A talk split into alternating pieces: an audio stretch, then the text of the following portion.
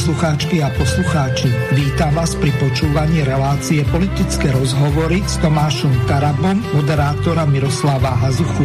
Počúvate pravidelnú reláciu o aktuálnych udalostiach domácej a zahraničnej politike, ktorá ovplyvňuje naše životy a kultúru občanov Slovenskej republiky.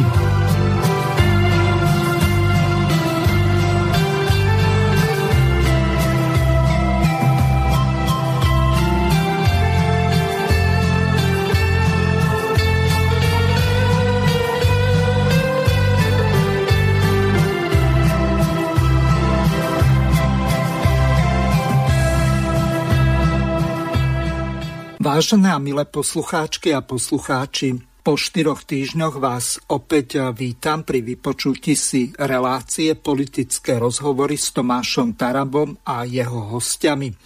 Vzhľadom k tomu, že momentálne prebieha veľmi dôležité hlasovanie, tak Tomáša na určitý čas zastúpia jeho dvaja kolegovia. Začnem dámou, pani Otíliou Hamáckovou. Zdraví vás. Dobrý večer, ďakujem pekne. Výborne, takže mikrofón vám funguje vynikajúco. A druhým našim hostom tak e, bude doktor Ma- Marek Geci, ktorého takisto pozdravujem. Pozdravujem ťa, Miro, a všetkých posluchačov, taktiež rovnako. Čiže v dnešnej relácii budeme mať e, dvoch právnikov. Predpokladám, že aj vy ste pani doktorka. Áno, samozrejme. Výborne. To v tom čase asi aj dávali judr tituly, tak ako mnohým. A robili ste e, zároveň aj rigoróznu prácu a skúšku, takže aby e, niektorí nemali e, nejaké také obavy, že sa vám to prepieklo ako našej pani prezidentke, že tá ani diplomovku nerobila. To bolo už také lážo plážo. No ale O tom určite, určite nie, Mirko, ale až by som aj mohol, keď už v úvode, keď prezentujeme, tak ja by som chcel aj poslucháčom aj odprezentovať, že pani doktorka Hamacková je moja veľmi blízka kolegyňa a v podstate spolupracujeme dlhodobo aj taktiež na tej právnej pomoci, ktorú robíme pre ľudí zadarmo počas toho covidu. Je to v podstate e, osoba, na ktorú sa môžem 100% kedykoľvek spolahnúť a väčšinu dokumentov, ktoré čítali aj na mojich e, statusoch alebo na rôznych právnych radách, ktoré sme ľuďom dávali, tak vždycky prechádzajú pod našimi rukami aj túto s pani Otiliou, pani doktorkou, čiže aby ľudia vedeli, že je to naozaj fundovaný odborník a verím, že dnes každému, kto bude mať záujem, dá veľmi dobré rady. Výborne, takže kontakty v úvode som vám uviedol. Teraz prejdeme na prvú ukážku. Je to trošku staršie, asi nejaké dva týždne dozadu, tak Tomáš Taraba, teraz ho budeme v tejto prvej časti počuť zo záznamu, tak sa venoval jednej veľmi ošemetnej kauze. Ja keď som si to vypočul, tak mňa prešiel mráz po chrbte. A to hovorím úprimne, lebo ak sa viem vcítiť do postavenia e, napríklad takých osilelých e, detí, ktorí, ktoré nemajú ani jedného rodiča, niekto si ich e, zoberie, či už brat, sestra, otec, mama alebo niekto z príbuzných, lebo takéto deti nechcú dať niekde do detského domova alebo na nejakú adopciu, tak väčšinou tí príbuzní bývajú veľmi takí solidárni, ústretoví a snažia sa tým deťom pomôcť. Štát o takéto deti sa vôbec nestará. Mne padla sanka a nakoniec z tejto ukážky si to vypočujeme, pretože z hľadiska toho, že my tu budujeme kvázi nejaký sociálny štát, tak toto je ad absurdum. Predsa len ale tento týždeň bol prijatý jeden eh, do druhého čítania, jeden dobrý zákon. E, predložila ho e, pani Krištúvková, hovorím to meno na schvál, práve preto, lebo si pamätáte, ako v minulosti, ako ju v minulosti tak linčovali eh, tie médiá, že ona proste mala byť nejaká splnomocnenka pre rodiny, ale chcem povedať, že áno, ona sa venuje tejto agende a prišla so zákonom, s ktorým neprišiel nikto iný v rámci koalície a to je o tom, že na Slovensku máme 2400 a o niečo viac sirvot, aj, ktorým zomreli rodičia, ktoré nedostávajú od štátu ani cent, ani jediný cent a viete prečo? Pretože tí rodičia skôr ako zomreli, mali odpracovať pre štát nejaký počet rokov, aby ich deti, keď oni zomrú, mohli dostať od štátu 70 eur na mesiac.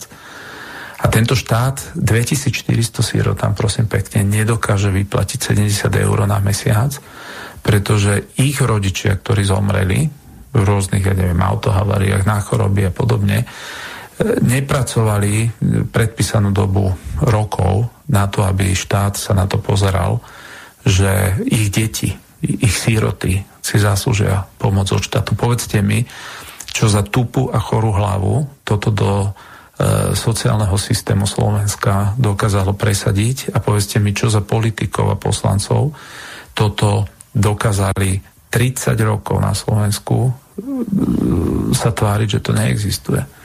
Máme 2400 sírot, ktoré nedostali ani 70 eur. Ani 70 eur, pretože ich rodičia nepracovali dostatočne dlho pre štát podľa mňa, keď je nejaká príručka otrokárstva a vázalizmu, tak to je, to je presne tento prípad. Je to niečo prišerné, takto vyzerá Slovensko a takto vyzerá to, čo sa v ústave tak krásne nazýva, že sme sociálne trhové hospodárstvo. Sme tak sociálne naladený štát, že z 2400 síru od nedokáže dostať ani 70 eur Pričom všade vo svete sa vie, že sirota je sirota nie preto, že jej rodič alebo jeho rodič niečo voči štátu mal splniť, ale jednoducho je sirota preto, lebo rodič zomrel a zostali sami. Takže toto je reálna tvár dnes Slovenska. Takýchto oblastí je strašne, strašne veľa a miesto toho, aby nie sme sa bavili o 70 eurách, my by sme sa mali baviť o úplnom prekopaní tohoto sociálneho systému, aby tí, toto sú tí ľudia, ktorí naozaj potrebujú pomoc.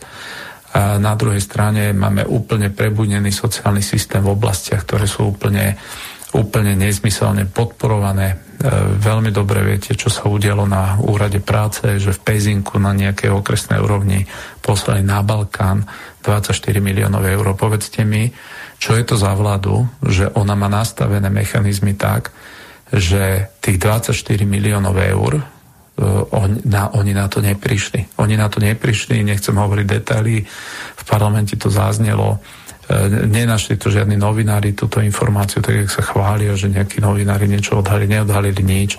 Odhalila to jedna inštitúcia úplne náhodným spôsobom, neodhalil to vôbec štát, neodhalili to vôbec e, e, novinári, odhalila to úplne tretí subjekt, ktorý na to upozorňuje, že niečo sa im nevzdá a na základe toho keď sa to začalo preverovať, tak došli na to, že ma na jednom okresnom úrade si dovolili uliať do cudziny 24 miliónov eur. Takto vyzerá na Slovensku pomoc. Myslím si, že toto už nepotrebuje absolútne komentár. Je to neskutočne frustrujúce pre ľudí, je to frustrujúce aj pre tých, ktorí tieto veci musia počúvať a, a sledovať, čo sa v tejto oblasti deje. Takže toľko Tomáš Taraba. Pani Otilia, ja sa vás pýtam ako zrejme matky. Viete si vy eh, predstaviť, že by, povedzme, vaše vnúča sa stalo sirotou nejakým takým záhadným spôsobom. A teraz vám ako starej mame ostane dobrom slova zmysle takéto dieťa, o ktoré sa nikto nepostará vo vašej starostlivosti. Čo sme to za zhovedili štát, keď niečo takéto sa vôbec deje. Mne toto rozumne berie, pretože tu by sme sa nemali baviť o nejakých 70 eh, eurách a o nejakom zásluhovom systéme, ale o solidárnej dávke, ktorá by mala byť na úrovni životného minima životné minimum je viac ako 200 eur, asi nejakých 216, už si to presne nepamätám, ale je to vyše 200 eur. Čiže trikrát viac ako tá minimálna dávka, ktorú by teoreticky to dieťa mohlo dostať, ale ho nedostane, pretože tu je diera v zákone. Takže vaša reakcia. No, moja reakcia je asi takáto. Ja tento sociálny systém, keďže už viac, viac pamätám ako môj spolužiak Marek, tak viem niektoré veci zaradiť. Čo sa týka tohoto, tohoto sirockého, mala som Mám teda kamarátku, ktorá, keď manžel zomrel, tak dvaja chlapci študovali na vysokej škole a dostávali po 200 eur. Ale tam nebol tento problém, že neodpracovali určitú dobu. Celý život pracovali, takže mali. Ale ďalšie nepravosti, okrem týchto sírvot sú napríklad, čo sa týka materskej dovolenky, príspevku na matersku. Tam, keď dieťa, dievča odtehotnelo, ja neviem, počas školy a nemalo určité mesiace odrobené, určitú tú lehotu, tak dostalo tiež polovičnú dávku. To, ten systém, ja neviem, kto tvorí ten systém, ale pre, prekopáva ten systém každý rok niekto iný, iný minister a to, čo sa dohodne predtým, oni to vlastne vždy zmenia. Čo ma najviac uh, zasiahlo, ako smutne zasiahlo, čo sa týka tohoto systému, tak sme sa raz, tiež bola taká rozpráva na Facebooku a som sa zapojila a písala mi taká pani z Bratislavy a mala invalidný dôchodok, počlenok mala odseknutú nohu, jej električka odsekla. A invalidný dôchodok mala 130 eur. A on, ona v tom liste mi povedala, tak akože lamentovala a povedala, no keby mi ju bolo pod koleno useklo, tak mám 280 eur. Ľudia, to čo je za systém? Veď to je strašné či ju má potiaľ alebo potiaľ odseknutú, tak ona nemôže ísť do práce, ona sa nemôže uh, naplno venovať životu a cíti sa ako posledný žobrák. To je úplne katastrofa, katastrofa tento systém. Neviem, akým spôsobom by sme to vyriešili. No, dať tam normálneho, spravodlivého človeka, ktorý nebude riadiť spoza zeleného stola, pôjde medzi ľudí a zistí si to. Potom, keď, sa vrá, keď pôjdeme ďalej k invalidným dôchodkom, pobehuje tu nia, ako, ako mladica a má invalidný dôchodok. A niekto, kto sa je síce mladší, ale ledva sa hýbe a on ten invalidný dôchodok nedostane. To je, si, poviem vám tak, je to systémová chyba. V tomto štáte je taký systém vybudovaný, kto viacej dá, kto, kto jednoducho si to dokáže vybojovať cez známosti, tak má a obyčajní ľudia biední, ktorí naozaj potrebujú pomoc štátu, tak na nich sa nemyslí. Vidíte, eh, že teda niektoré tie skupiny dostanú všetko, čo potrebujú, ale oni sa vedia aj brániť. A oni dostanú tie výhody len kvôli tomu, že toľko bude chodiť na ten úrad, až tá pracovníčka to psychicky nevydrží a dá mu to, nech sa ho zbaví, nech si môže odškrtnúť, že má prípad vybavený. No ja len toľko k tomu. Mm-hmm. Ja by som mohol zareagovať, tak e, presne to tam vystihol aj Tomáš, keď popísal tie niektoré faktory. E, pozri, to je, ja to pozerám na to prakticky z toho hľadiska, že množstvo ľudí nám presne píše, nie to sú úplne konkrétne prípady, že v spojitosti na to, že teraz ľudia nám píšu, že majú problémy finančného rázu, ale v spojitosti na ten COVID, ale keď sa s tými ľuďmi viac a viac zhováraš, tak e, áno, boli tam aj takéto prípady a väčšinou sa deje to, že presne títo síroty, keď majú, ja poviem, to šťastie, poviem, že majú to šťastie v tom nešťastí, že skončia u tých starých rodičov, tak tuto vzniká ten hlavný problém, že z čoho majú tí dnešní dôchodcovia vôbec vyžiť.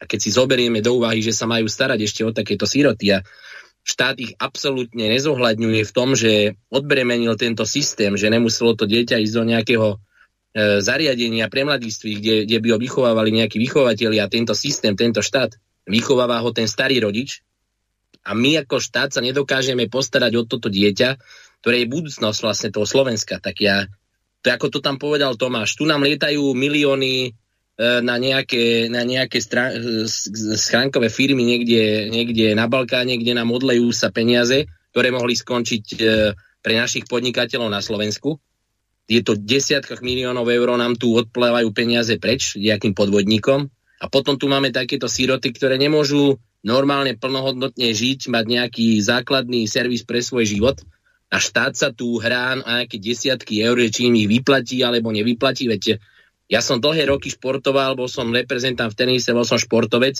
a mal som tu možnosť zažiť ten systém v Nemecku, ako funguje. Moji rovesníci v tom čase, keď mali 12-13 rokov, to tí rodičia mali plné právo, plné kompetencie, plné možnosti sa starať o tých svojich potomkov, o tie deti, pretože vedeli, že ten ich systém je tak silný sociálny, oni sa nemuseli zaoberať tým, či to dieťa môže ísť na krúžok, či si môže zaplatiť nejakého trénera, alebo niekde nejakú tenisovú raketu, alebo nejakú futbalovú loptu, alebo nejakú výstroj na hokej. Tam ten systém, proste tí prídavky sú tak nastavené pre tie deti, že tam majú z čoho tí ľudia skutočne žiť normálnym spôsobom a starať sa o tie svoje deti. My sme není schopní ani o niekoľko tisíc takýchto sírov, ktoré naozaj prišli o všetko, pretože prišli od tých rodičov a štát není schopný sa plnohodnotne postarať a prevziať si zodpovednosť za tieto životy týchto detí, ktoré okrádame o nejakú normálnu budúcnosť, pretože si povedzme, keď zomrú tí starí rodičia, čo s nimi bude s tými deťmi? Dneska ten štát absolútne ignoruje to, že tam sa tu primárne nedokážeme postarať o normálnu výchovu detí, pretože obkriešťujeme možnosti ich vlastným rodičom, starým rodičom. Prídavky sú nízke. Proste všetko sa dvíha, ceny nám neustále dvíhajú sa hore, to vidíme z bežného života. A ja niekedy nechápem, že títo politici, či už skutočne ich trápi len to korito, tá ich politická nejaká budúcnosť absolútne zatvárajú oči pred takýmito vecami, ktoré sú prioritné pre značnú skupinu obyvateľov, a absolútne to neberú do úvahy. Absolútne mi je jedno, čo sa deje v tom štáte. Ja, mne to už príde, že to je niečo katastrofálne. A potom si zober, že máme tu ministra Lengvarského, ktorý potichu urobí za 3 dní súťaž, kde urobia 26 miliónov eur nákup antigenových testov. A potom sa pýtam, keď máme 26 miliónov na antigenové testy, máme tu vyše 100 miliónov eur na nejakú hlupú lotériu, ktorá nikomu nepomohla, tak sa pýtam, prečo sa nenašli tie peniaze pre tieto deti napríklad, aby mohli žiť normálny, dôstojný život a taktiež pre ostatné deti, ktoré ja tvrdím, sú znevýhodňované oproti vyspelej Európe, pretože tie prídavky na tie deti pre tých rodičov sú treťotriedné, to treba povedať otvorene. Za to, čo dostane rodič na Slovensku, by rodič v Nemecku svojmu dieťaťu doslovne nemohol zabezpečiť nič z toho, čo im môžu poskytnúť v Nemecku alebo v Rakúsku pre ten vývoj a rozvoj tých detí. Takže ja len čakám a verím, že konečne príde a budeme mať aj možnosť my mať možnosť tu, že v tej Národnej rade dokážeme potom presadzovať nejaké také zákony, aby, aby sme tieto krivosti dokázali zmazávať v tejto spoločnosti, pretože ja si myslím, že to je základ od tých detí, od tej výchovy, od toho to vždycky pramení. A keď sa štát bude zbavovať zodpovednosti neustále dookola, tak to nemôže nikdy byť úspešná spoločnosť takto vyspelej Európe, že to, čo je základné, zdravotníctvo, naše deti, výchova deti, základná bunka rodiny, aby fungovala, aby toto sme my neustále ako štát si nevedeli uvedomiť a žiadna vláda neurobi nápravu, aby konečne mohla fungovať zdravá rodina, bunka, ktorá dokáže produkovať normálny, normálnych, e, vyspelých, zdravých ľudí, schopných do života. Ja neviem potom, čo tento štát chce, či koho chce vychovávať vlastne v tejto, to, na tomto Slovensku. Takže toto Tomáš veľmi dobre poznamenal a plne s tým sa stotožňujeme aj moji kolegovia ďalší zo strany život, že je to dobrý zákon a treba, treba, treba urobiť niečo pre tieto deti na Slovensku konečne a, a zrušiť tieto krivosti na nich. Pani Otília by sa chcela... Ja by som, áno, ja by, áno, ja by som ešte k tomu dodala, že politici sa okrajovo sústavne stiažujú, že nám klesá demografická krivka, že teda sa deť, že sa ako národ nerozmnožujeme, že sa rozhodnú rodičia mať menej detí, ale do, takého, do takejto spoločnosti, kto by rodil deti, však to je úplne normálne, že sa každý bráni ako vy, aby tomu jednému dieťaťu aspoň zabezpečil aspoň to, čo sme dostali my, začína to ísť dolu vodou, bohužiaľ. Ja len toľko. Mm-hmm. Mám tu pripravenú ďalšiu zvukovú ukážku, kde sa vyfarbila naša pani prezidentka, ktorá tejto krajine nerozumie rovnako ako ja sociálnemu, sociálnemu systému na Slovensku, ale povedala nasledovne a potom to komentujete.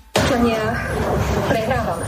Prehrávame boj s covidom a to najmä v tom zmysle, že sme najhorší na svete v počte novonakazených ľudí na milión obyvateľov. Neviem, čo ešte viac treba urobiť preto, alebo čo viac treba počuť a vidieť na to, aby sme zmenili prístup. Čo viac treba vidieť ako preplnené nemocnice, ako ľudí, ktorí zomierajú na plúcnej ventilácii a väčšina z nich sa už domov nevráti. Čo viac treba vidieť ako vyčerpaný zdravotnícky personál. Čo viac treba vidieť ako ľudí, ktorí zomierajú v iných oblastiach alebo s inými diagnózami, pretože sa jednoducho kapacity na nich nedostali. Čo viac ešte potrebujeme počuť, ako že sme so svojím prístupom najhorší na svete. Pre mňa je to absolútne alarmujúce a to, čo potrebujeme, je prestať šíriť blúdy o covide a prestať kliachať o covide a počúvať odborníkov. Odborníci jednoznačne hovoria, konzilium má jasné odporúčania, že potrebujeme obmedziť mobilitu, že potrebujeme lockdown. Áno, je to nepopulárne opatrenie, ktoré je ale absolútne nevyhnutné. A žiaľ, je to opatrenie, ktoré sa musí dotknúť všetkých. Či sú zaočkovaní, nezaočkovaní, zodpovední alebo akokoľvek. Jednoducho sme na tom tak zle, že takéto opatrenie, ktoré odborníci odporúčajú, sa musí dotknúť všetkých. A áno, treba povedať aj to B. Je to nefér voči ľuďom, ktorí sa chovali zodpovedne, dodržiavali opatrenia a vakcinovali sa. Ja dúfam, že keď toto najhoršie pominie, práve toto aj zodpovedný prístup bude môcť byť zohľadnený. Počúvajme teda odborníkov, ako som povedala, pretože obrázky, ktoré som v Ružinovskej nemocnici pred chvíľkou videla, boli tragické, boli hrozné. A zároveň, keď som sa rozprávala so zdravotníckým personálom, ktorý napriek tej obrovskej snahe čelí vyhrážkam a nenávisti. Mám pocit, že žijem v krajine, ktorej nerozumiem. Ako je možné, že v súčasnej situácii, keď zomierajú ľudia na základe, aj na základe blúdov, na COVID, ešte stále tu máme nenávisť voči tým, ktorí nás zachraňujú. Toto považujem za absolútne nefér. Moja nekonečná vďaka a úcta patrí každému jednému zdravotníkovi, ktorý sa snaží pomáhať. Takže nech sa páči, môžete to komentovať, no. alebo... Irko, ja by som to okomentoval asi tak, že to, čo pani prezidentka, ja som tú tlačovku z okolností videla, zdvihla mi absolútne žoč, doslovne až pretože ja si trúfam povedať, že jediný, kto bohužiaľ tliachal a tliacha doteraz je na nešťastie pani prezidentka, ťažko sa mi to hovorí, pretože je to žena, mám úctu voči ženám, aj voči ženám v politike, ale je politička, takže dovolím si povedať kritické slova k nej. Verím, že mi to nebudú mať dámy za, za zlé, že sa k nej tak budem vyjadrovať, ale v skutočnosti to, čo povedala na tej tlačovke, je čisté pokrytectvo, pretože Není tak dávno, kedy si pamätáme v našej pamäti, ako pani prezidentka s pánom Lengvarským prezentovala, ako sú nemocnice pripravené na tretiu vlnu, ako máme úžasne všetko nastavené. E, máme v pamäti, ako behala nedávno na zahraničnej ceste bez rúška, kde sa ukazovala na fotkách e, so štatníkmi z Európskej únie a z, iných krajín, takže videli sme tam tú zodpovednosť, tú správu pre ľudí. Videli sme, keď tu bol Svetý Otec na Slovensku, ako vedla čestná stráža, alebo ľudia, ktorí strážili, mali, mali respirátory. Ona respirátor nemala v tom čase pri pápežovi. Neviem, či vtedy dávala signál, že má nejakú zlatú avru, ktorá ho ochráni a taktiež nemôže ochorieť. Takže to bol zase signál pre verejnosť. To sú obyčajné signály, ktoré jasne ľuďom ukazujú, že my, tá nadradená kasta, sme niečo iné, nás sa to v ten daný moment netýka. Pýtam sa, prečo teda sa ich to netýka. V ten moment taktiež sa treba chrániť. A tam už dávala tie základné signály, ako oni, títo politici, táto vrcholová politická trieda, ja ich nazývam, ako oni pristupujú teda k tým vlastným nariadeniam, ktoré prezentujú.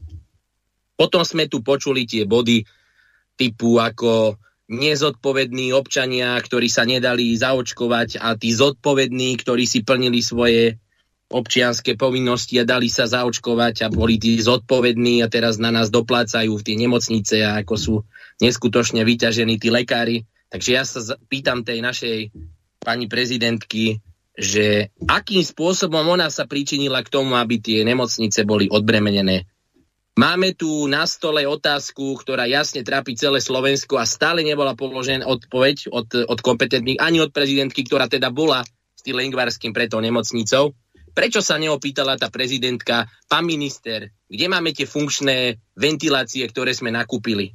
Kde ich máme, na akých skladoch, prečo ich nepoužívame? No, prečo sa to neopýtala? No, pretože pán Lengvarský by tam musel stáť ako kol niekde postavený do zeme a musel by je povedať, že pani prezidentka, my nemáme lekárov, ktorí budú obsluhovať tieto ventilácie. Potom mala byť druhá otázka pred tými kamerami a pred tým Slovenskom. Mala sa pán Lengvarsky, a prečo nám teraz teda zomierajú tí ľudia bez tých ventilácií v tých nemocníc? Prečo nám kolabujú tie nemocnice bez tých ventilácií? No pán Lengvarský by musel povedať, no viete pani prezidentka, ktorá má tu vy dneska chváliť, aký sme my úžasní, jednoducho my nemáme vyškolený personál na tieto ventilácie. Nemáme vôbec personál. Najviac e, lekárov nám dalo výpoveď v histórii na Slovensku za súčasnej vlády ako pri ktorejkoľvek inej vláde. By toto musel povedať a ona by sa ho musela opýtať pán Lengvarský pred tými všetkými kamerami ako teraz. A prečo ste za ten vyše rok neurobili ako vláda nejaké kroky na ministerstve, aby ste udržali tých zdravotníkov, aby neodchádzali, aby mal do obsluhovať dnes tie ventilácie, keď ešte v septembri sme sa tvárili, že sme pripravili na tretiu vlnu. Toto sa mala napríklad tá prezidentka pýtať na tej tlačovke a toto mala vytýkať nie tým zdravotníkom, tí skutočne pracujú na svoje, nad svoje ľudské možnosti a k tomu sa aj dostanem a prečo ich mienim aj dneska zastať si tu, pretože aj to, čo urobila táto vláda núdzovým stavom, je jeden z nástrojov ako týchto zlikvidovaných, zdecimovaných lekárov, zdravotníkov udržať v tomto nefunkčnom zdravotníctve. Pretože počas núdzového stavu si to ani jeden ten lekár nemôže dovoliť, že podá výpoveď.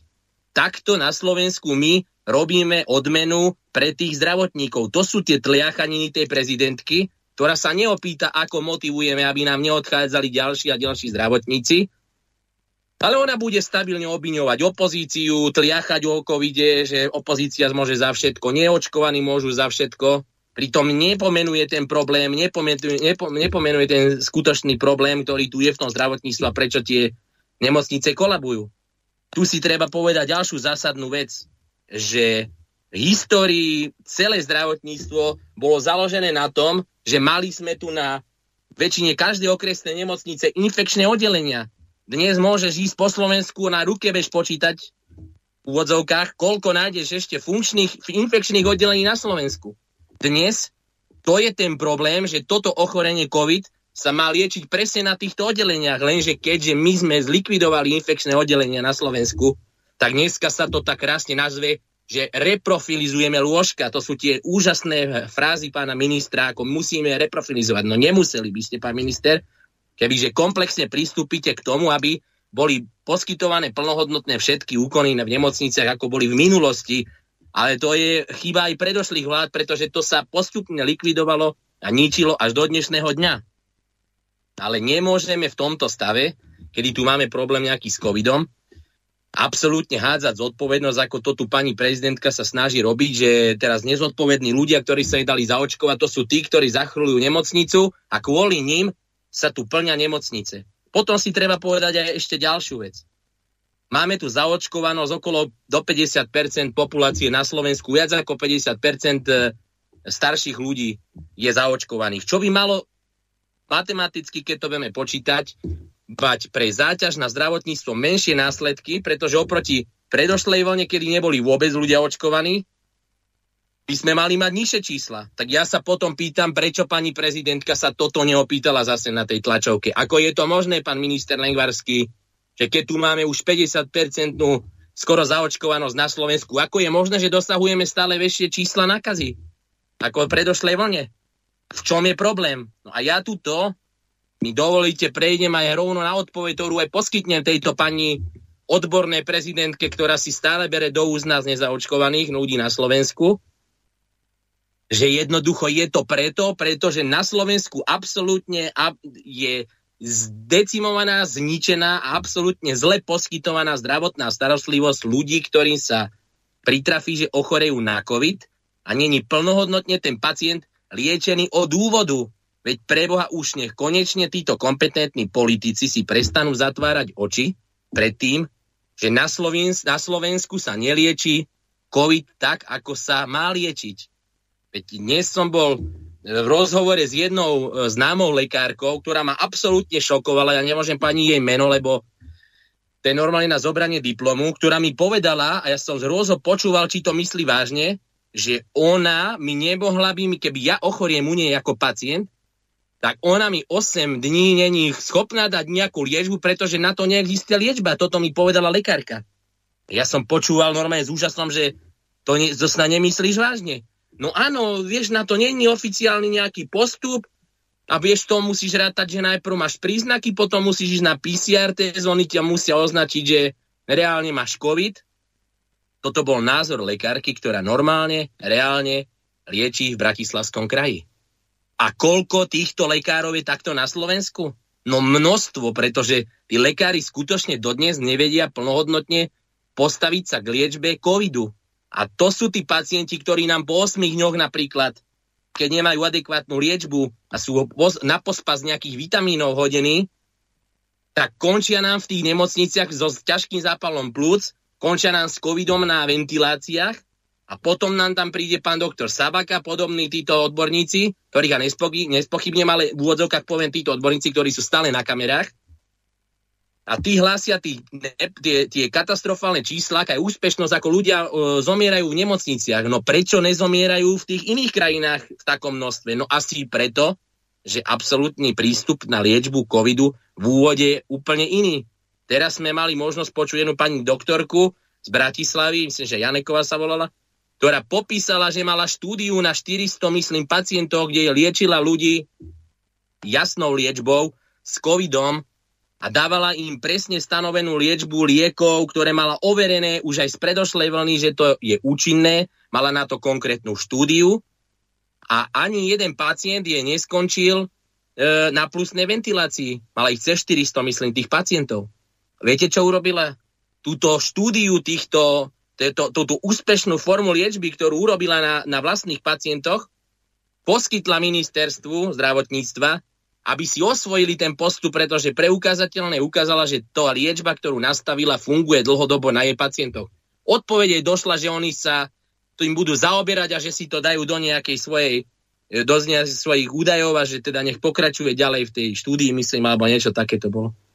Tu sa všetko absolútne spochybňuje. Ak má niekto iný názor ako ten, ktorý sa mainstreamovo prezentuje cez tzv. odborníkov, kde sa iba povie, že očkovanie sloboda, tamto skončilo a nejaká iná liečba neexistuje už, tak toto je to, čo ja si trúfam povedať, že zabíja tých ľudí počas covidu. A či sa to tejto vláde páči, alebo sa nepáči, tie tisíce mŕtvych ľudí na covid je veľké značné percento presne týchto zle liečených pacientov, ktorí možno nemuseli zomrieť iba preto, že nevedeli presne tí lekári, ako majú ordinovať. Je nemožné, aby ja ako pacient, keď ja budem mať COVID mám respiračný problém, by mne povedal lekár, že nemám ísť do ordinácie, lebo ja tam niekoho nakazím. A ako mňa môže on vyšetriť? Jak ten lekár vie, či ja nemám silný zápal plúc? Ako on vie, ako ja teda dýcham, aký mám priebeh tej choroby, keď ma ani nevidí cez telefón, keď sa dovolám možno po troch dňoch? Takže toto ten Lengvarský, toto tá Čaputová na tej tlačovke mali riešiť. Toto si mali sípať toto bahno na hlavu a hovoriť, prečo ľudia na Slovensku zomierajú a prečo končia s ťažkými prípadmi v nemocniciach. Čiže ja som na toto neskutočne rozhorčený.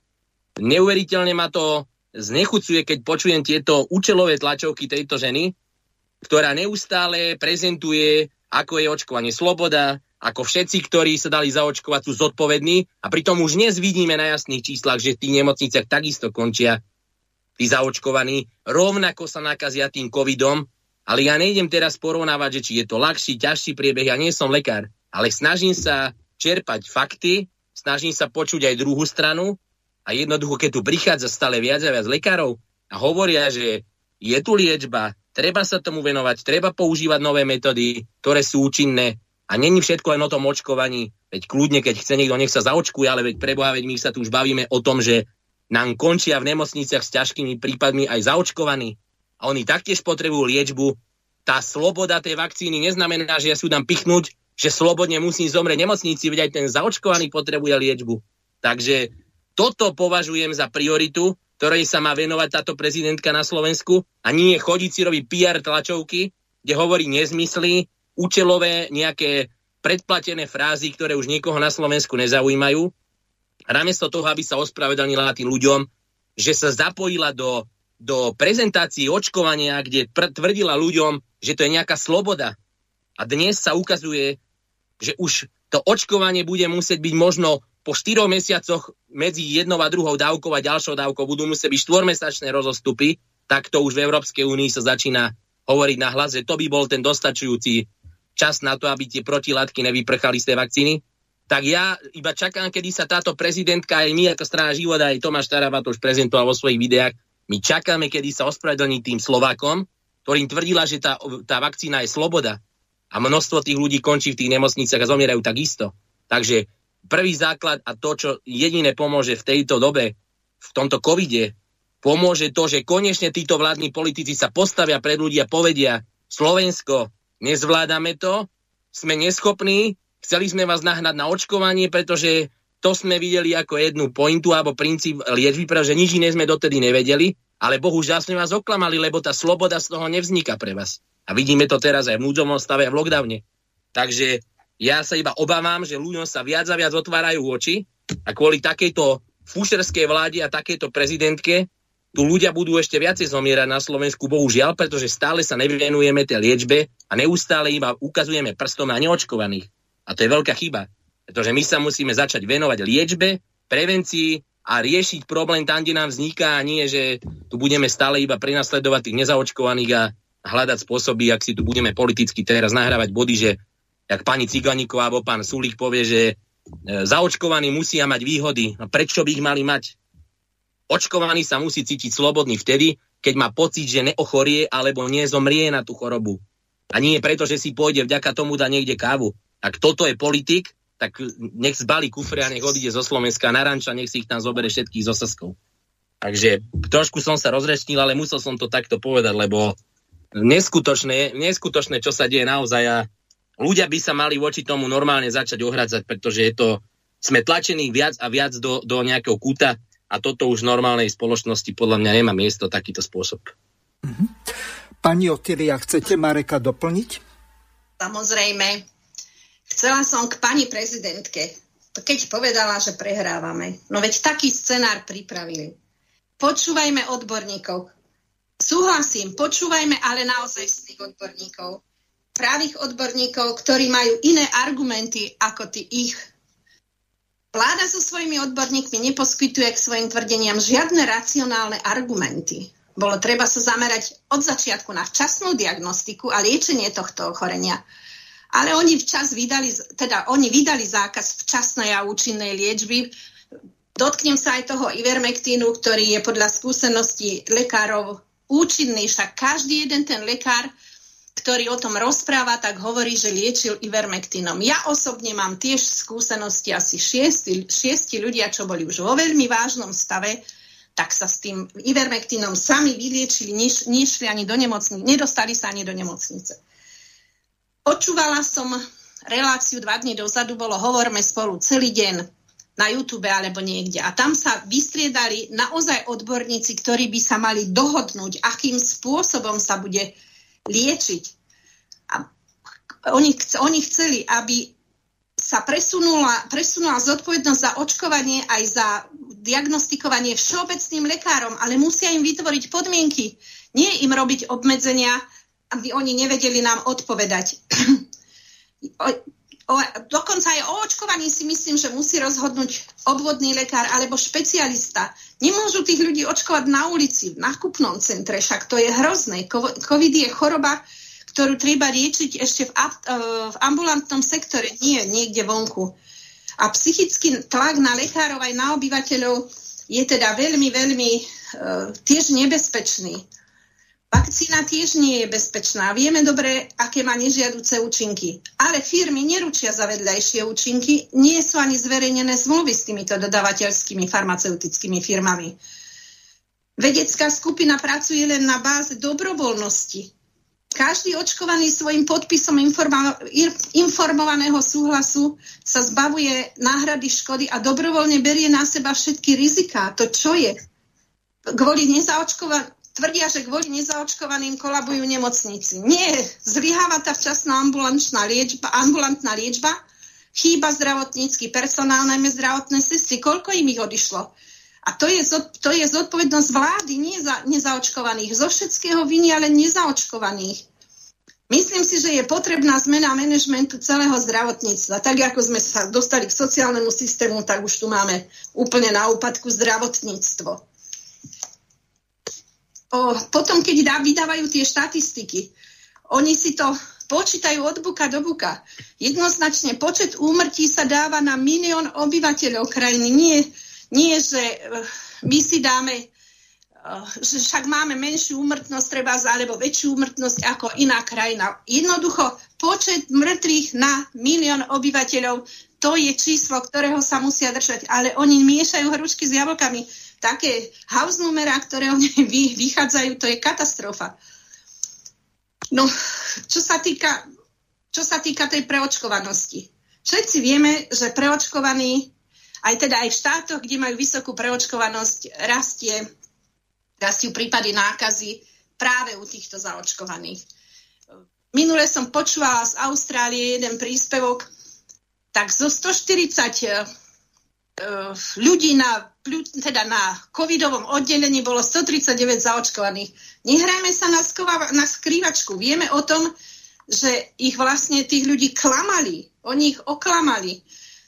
A vedci tvrdia, že COVID je vírus a neustále mutuje. Preto nie je možné dosiahnuť kolektívnu imunitu očkovaním. Očkovaním a stále novými a novými mutáciami a novými vakcínami. No, ja len toľko. Ide o falošnú, hmotnú, uh, falošnú spoločnú zodpovednosť, tak by som ešte povedal. Ďakujem vám veľmi pekne. Ideme si zahrať jednu pesničku. Poslucháčka Eva nám poslala celkom zaujímavú jednu českú speváčku. Volá sa Katežina Šánová a tá naspievala piesen s názvom Preberte sa. Jedná sa o taký protest song. Na každém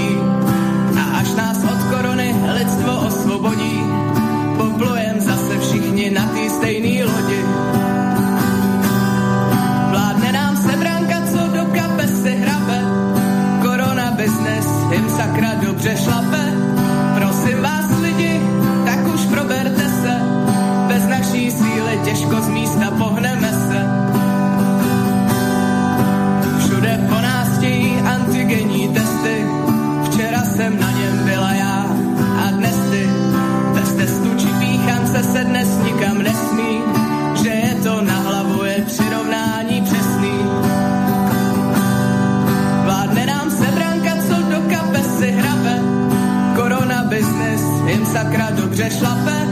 Prosím vás lidi, tak už proberte se, bez naší síly těžko z místa pohneme se. Nechci se dotknout vážně vůbec nikoho, ale jsem silně proti tomu, co se děje. Na očkování nepůjdu a hotovo, rozum a zdraví mi díky Bohu přeje. Očkovat se dál, ale kdo chce mě soudit, ať jde o dům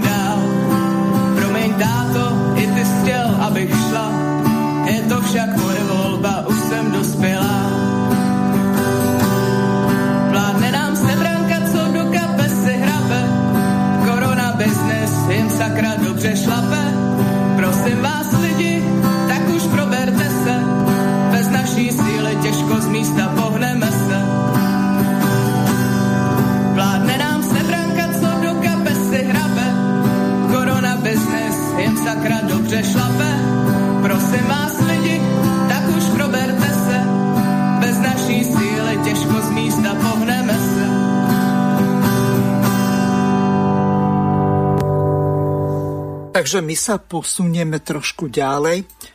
Marek, čo strana Život, Národná strana, pripravuje najbližšie predložiť v parlamente? Máte nejaké dohody e, so Smerom, že sa navzájom podporujete? E, najmä vtedy, ak potrebujete zvolať nejakú schôdzu alebo podať nejaký podnet na ústavný súd, kde je potrebných ano. 30 podpisov.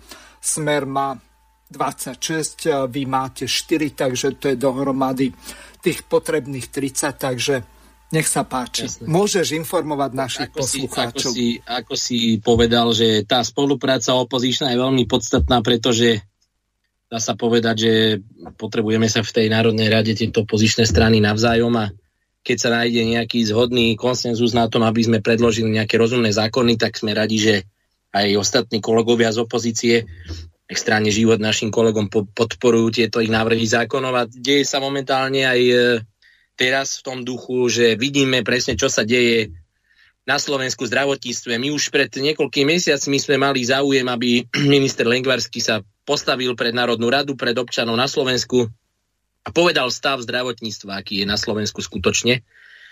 Pretože už vtedy sme vedeli ešte predtým, ako vypukla nejaká táto vlna, že ten, ten problém v tom zdravotníctve, v tom duchu, že nám odchádzajú zdravotníci húfne preč, že podávajú výpovede, vedeli sme, mali sme túto informáciu, neskôr to mediálne už potvrdil aj sám doktor Vysolajský, kde on to potom vyhodil, jak vážny problém, že tí zdravotníci naozaj e, odchádzajú zo slovenského zdravotníctva, tak sa to nakoniec potvrdilo to, čo sme už vtedy my prezentovali, že je tu neudržateľný stav a bude to vytvárať neskutočné problémy pre no, zabezpečenie normálneho plynulého chodu slovenského zdravotníctva. To zdravotníctvo my dnes máme sprofamované len formou nejakého covidu, ale tu máme onkologických pacientov, máme tu pacientov, ktorí potrebujú neustálú, adekvátnu, neodkladnú zdravotnú starostlivosť a tým si treba uvedomiť, že tým, že je tu nejaký ten COVID, je tu tá nákaza, tak sa tu za to neustále začína zakrývať všetky tieto resty v zdravotníctve, ktoré tu máme aj bez toho, že ten COVID by tu bol,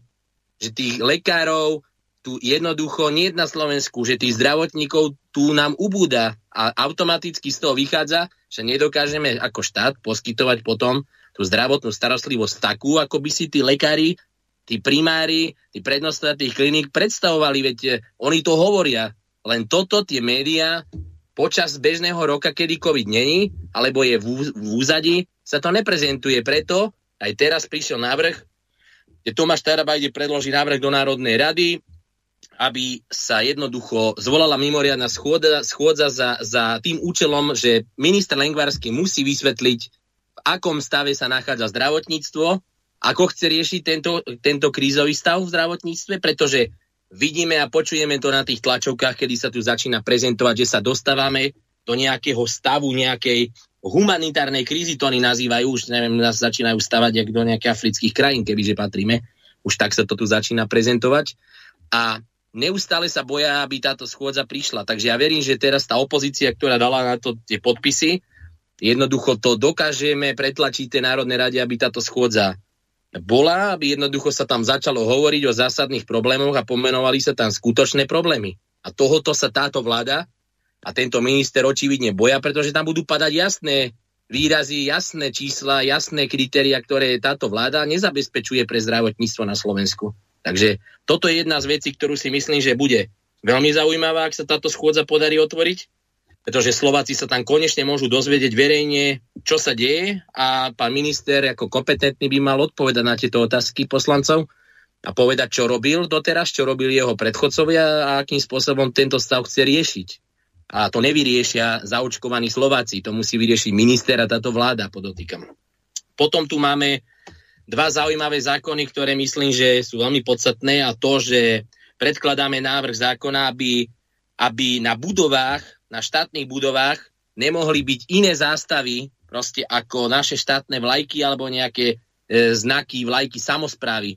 Je nemysliteľné, veď sme to videli teraz nedávno, že na nejakej budove bola, bola, e, bola vlajka nejaké LGBTI zastáva, veď to, to, to desme pre pána Jana, veď e, Poďme do Maďarska, tam keby niečo takéto sa udeje, tak to je škandál, národný škandál, pretože oni si tú národnú hrdosť, tú doktrínu neustále držia. Tam tie vlajky sú proste na tých budovách a udržujú si tú svoju nejakú históriu.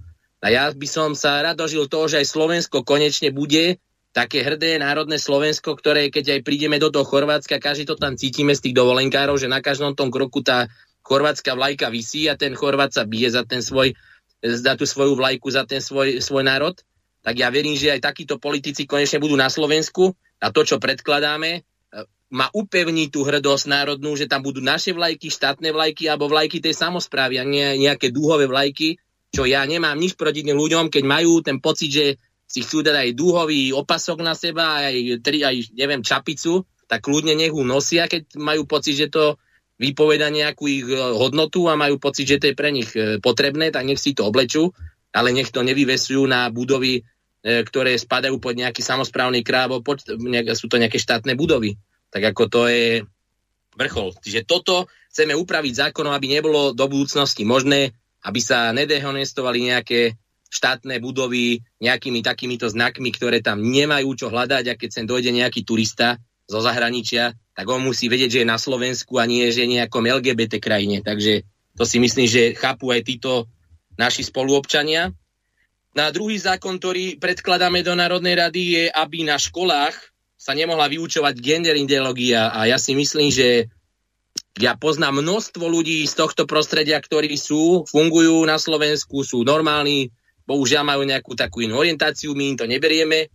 My, čo máme svoje rodiny, manželky, deti a vychovávame ich, tak e, my máme svoje ťažkosti, oni majú možno svoje nejaké ťažkosti v poriadku, ale v žiadnom prípade, ak chceme mať normálnu, zdravú, zachovanú spoločnosť, tak e, nemôžeme si dovoliť to, aby na našich školách sa nám tu motali nejakí ľudia, ktorí sa budú tváriť a vysvetľovať našim maloletým deťom v školách, že že nejaká gender ideológia je to správne, alebo niečo, čo sa majú tváriť, že to je úplne niečo ideálne, niečo normálne a my budeme platiť naše dane na to, aby ministerstvo školstva vyčleňovalo nemalé, nemalé milióny eur na výchovu takejto nejakej ideológie. Čiže zákonom toto chceme absolútne e, zatrhnúť, neumožniť. A práve naopak tie peniaze, ktoré by dnes sa mali nalievať do nejakých takýchto ideologických nezmyslov a malým deťom tam balamútiť mozog, aby tieto peniaze, ktoré chce ministerstvo vyhodiť na takéto, na takéto blúdy, to nazvem s prepačením, aby sa dali do normálnej výchovy detí, do skvalitnení, minister, do skvalitnení školstva a nie, aby sme investovali peniaze na to, čo táto spoločnosť nepotrebuje a není to dopyt, aby sme tu, aby sme tu niečo také, niečo také robili. Čiže toto sú také základné teraz momentálne uh, horúce veci, ktoré priamo sú v Národnej rade. A nehovoriac o tom, že uh, prebieha aj teraz v Národnej rade schôdza, kde je Tomáš Taraba naši kolegovia z Národnej rady, poslanci. A samozrejme neustále podot, poukazujú verejne na tie hlúposti a prešlapy, ktoré sa momentálne dejú. Ako vidíš, aj tam sa ty sami sleduješ to, vnímaš to posledné dni teraz, čo sa udialo na pôde E, parlamentu a na vláde, že e, prišli s tým, že nám tu urobili lockdown, urobili nám tu núdzový stav a dnes máme na pretrase tie Matovičové poukážky za 500 eur, kde už vláda je na nože, kde Sulik povedal, že on nesúhlasí a on nedá 500 eur, on sa nepodpíše pod 500 eurový poukaz pre seniorov, aby sa dali zaočkovať. Samozrejme je to totálny nezmysel, jednoznačne, že to je hlúposť. Vôbec na, tom, na tým aj uvažovať, pretože tak dneska sa zamyslíme nad tým, že naši seniori sa teraz budú tieto dni trápiť s tým, ako budú nasledujúci rok platiť energiu, kde ja ti poviem iba príklad na mne, že kde ja som platil napríklad 39 eur mesačne energiu, tak sa mi zvýšila faktúra na 69 alebo tak nejako cez 70 eur si myslím.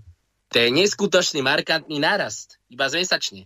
A teraz si zober, že títo seniory, títo starí ľudia, sa im takto zvýši energia, plyn, voda, bla bla bla, všetky náklady, ktoré im idú, im násobne sa zvyšujú hore. A táto vláda príde s nejakou hlúposťou vo forme nejakej 500 eurovej poukážky, kde povedia, že keď ty sa nám tu dáš tretíkrát zaočkovať treťou dávkou, tak my ti dáme 500 eur na to, aby si si ty mohol ísť niekde na výle do Tatier, do hotela. Tak ako prepač, ale Miro, to je už je nasmiech. To, Kapeš, ja... to je to, čo je toto za nezmysel, mm-hmm. kde človek, ja poznám tých seniorov, to sú naši starí rodičia pre Boha. Títo starí rodičia dneska majú problémy s klbami, e, s chorobami, s astmou, s prieduškami, so všetkým možným, len posledné, na čo momentálne uvažujú, je, že či sa pôjdu do wellnessu niekde rekreovať do Tatier. Tak ja. Ja nechápem, že čo toto už sú za ľudia v tej vláde, kto toto vymýšľa, kde namiesto toho, aby povedali, že tu tých 500 eur vám dáme, ja neviem, mladým rodinám na to, na to, na to, alebo seniorom tu dáme 300-400 eur na energie, ako vratku nejakú, dajme tomu, lebo to budete potrebovať jednoducho, lebo všetko ide hore, či maslo, či chleba, e, či rožky, či meso, proste energie, všetko ide hore. A to ešte neboli u lekára, lebo musia ísť nejakým autobusom, ktorý v Bratislave už ani nebude chodiť, podľa nového asi zrejme, keďže vidíme, ako pán Droba úžasne urobil výberové konanie. Tak, tak teraz si zober, že ty si potom pozrieš tú tlačovku a pozrieš sa na toho človeka, ktorý si hovorí minister financií a on ti tam presvieča národ, že 500 eurová poukážka pre seniora, ktorý, keď to poviem hlúpo s nadsackou, ak sa vôbec dožije tej tretej dávky ešte, normálne keď to poviem tak priťahnutie za uši, tak nakoniec z toho možno aj nebe nič mať, lebo to nakoniec dá iba svojmu vnúčatu, ktorému povie, že vieš čo, tu máš 500 eur a chod si niekde na výlet s frajerkou tvojou na nejaký výlet e, niekde, niekde, niekde dohovor alebo niekde inde. Namiesto adresnej pomoci podnikateľom rozdáva dôchodcom, to je, to je neskutočné. Dôchodci majú ísť na poukazy, ktoré nemôžu teraz ani využiť a gastronám tu plače, robí tlačovky, že idú do exekučných konaní už tí prevádzky, že sú zlinčovaní, zničení, nemajú podporu od štátu, zatvorili ich v núdzovom stave, oklamali ich s očkovaním, zatvorili ich v čiernych okresoch a príde Matovič a povie, že on ide dať 500 eur poukážku, aby mohli ísť dochodci po očkovaní do, do nejakých gastroprevádzok napríklad. Tak prepač, toto fakt považujeme ako strana života aj moji kolegovia, aj celkovo zdraví, príčetní ešte ľudia na Slovensku za absolútne, totálne diletánstvo, to je, to je vrchol amatérizmu. Mám tu pripravenú jednu takú ukážku e, zvukovú. Vladimír Mečiar sa vyjadril k zdražovaniu energii a to je fakt e, niečo také, že to nepúšťa zdravý rozum, pretože my predáme na nejakú burzu veľmi lacno elektrickú energiu a potom ju draho nakupujeme. To sme sa akože zbláznili, alebo čo? Dneska jasne uznávajú, že pôjdu hore ceny plynu. Hovoria, že o vyše 4%, to bude 4 eur na domácnosť, alebo ešte inak to rozširujú, kde bude sa kúriť, kde bude sa variť. Ale tá otázka moja vychádza z niečo iného. Tuším, včera skončila medzinárodná konferencia o plynárenstve v Rusku. Na tejto konferencii vystúpil ruský prezident, ale vystúpili aj západní predstavitelia, ktorí sa s ním stotožnili. A to hlavné heslo, ktoré povedali a čo tam vyhlasili je, Rusko nikomu zo svojich odberateľov nezvyšuje dohodnuté ceny za plyn. Nezvyšuje ich ani Slovensku. Teda keď Slovensko nakupuje za tú istú cenu, ale predávať bude drahšie, kde pôjde ten rozdiel? Štátu? Ale to nie sú štátne podniky. SPP síce existuje, ale vytvorili si dve terské spoločnosti, ktoré ovládajú zahraničné firmy. Kde pôjdu zisky? Na koho doplácame? Ceny jadrového paliva sa nevzravušne. Nenarastli. Voda nie je drahšia. Ale ceny rastú. Koľko, podľa môjho odhadu až do miliardy, sa prešvihlo pri budovaní 3. a 4. bloku, ktorý sa teraz uvádza do prevádzky tretí, vedľa Levíc. Kto to má dneska vyrovnávať? Tieto straty a zlé kroky, ktoré boli porobené. Tam máte potratené miliardy, hľadajte ich tam, nájdete nositeľov, a keď od nich veľa už nevytlčiete, ale to je výsledok zlej kontroly štátu a spoluvlastneckej funkcie štátu, keď také mrhanie zdrojov dopustila. Veď tretí blok bol dokončený skoro na 40%, štvrtý blok bol už rozostávaný. A to dokončenie tých ostatných je drahšie ako bola výstavba prvých dvoch plus niečo na tretí a štvrtý? Kto rozhodol, že to bude do Talianska, ktoré nevie atomky stavať? Kto sa pričinil, že sa tam niekoľkonásobne opakovali tie isté úkony, pričom nikdy neboli tie prvotné zistené. Nevie sa, komu sa platilo, za čo sa platilo, koľko sa platilo. Tabulkoiden, ktorý dneska musí niekto vyrovnať. Minister hospodárstva, ten nás predsvieča, však ho my nič neznižujeme, nezvyšujeme, my sme znížili, my to vraciame na pôvodnú cenu. Ale keď mohli znížiť pri tej pôvodnej cene Ruska, tak tá existuje aj dneska. Kde tie peniaze idú? Kto ich spotrebováva? Tranzit nie je drahší, plyn nie je drahší. A prečo nám klamu, že Rusi to dali drahšie? Nie, nepredáme. No veď to, že nedali. Boli tam zástupcovia všetkých nás. štátov západnej Európy, ktorí potvrdili a súhlasne kývali hlavami áno, tak je Rusko nič nikomu nezvýšilo. Dokonca aj keď na západnej Európe vznikol humbuk taký, že proste z tých 220 dolárov za tisíc kubometrov to vyšli za 1800, tak po tomto vystúpení Putina to kleslo veľmi veľa dole. To znamená, niekto vedome rozputáva takéto hry, aby si ich vyťažil, aby s tým zaťažil ľudí v jednotlivých štátoch, ktorí o tom netušia. Máme momentálne e, poslucháča na linke. Nech sa páči. Dobrý večer. Počúvam vašu reláciu a chcem vám vytknúť jednu vec. E, nie, jeden pán tam strašne dlho hovorí. Je to kontaktná relácia, treba obmieniať e, a nenechať tak dlho o ničom hovoriť. Hovoríte aj k veci, ale keď sa to dlho preťahuje, tak zbytočne sa míňa čas. A ešte by som chcela niečo povedať. Teraz hovoril pán Mečiar. Na, on za 4 roky tak strašne posunul Slovensko dopredu, či to boli elektrárne, diálnice, nemocnica. A nevďační Slováci si zvolili takých, ktorí ho kradajú. Takže nevďak je na Slovensku vládne a takto aj Slovensko dopadá. E, zabudli sme byť vďační. Nevážime si ani tých, čo pre nás v minulosti robili, ani tých, čo by teraz robili dobre. A to je, to je najväčšia chyba Slovenska. Ďakujem veľmi pekne. Takže e, môžete reagovať. Neviem, asi Marek na teba. to bola... E, ja môžem zareagovať iba na pani, že keďže bola rozsiahla otázka, a myslím si, že pani prezidentka mala rozsiahlu odpoveď na tlačovke, tak si to asi vyžadovalo aj nejaký rozle- rozsiahly popis toho, že čo tam tá pani prezidentka na tej tlačovke hovorila.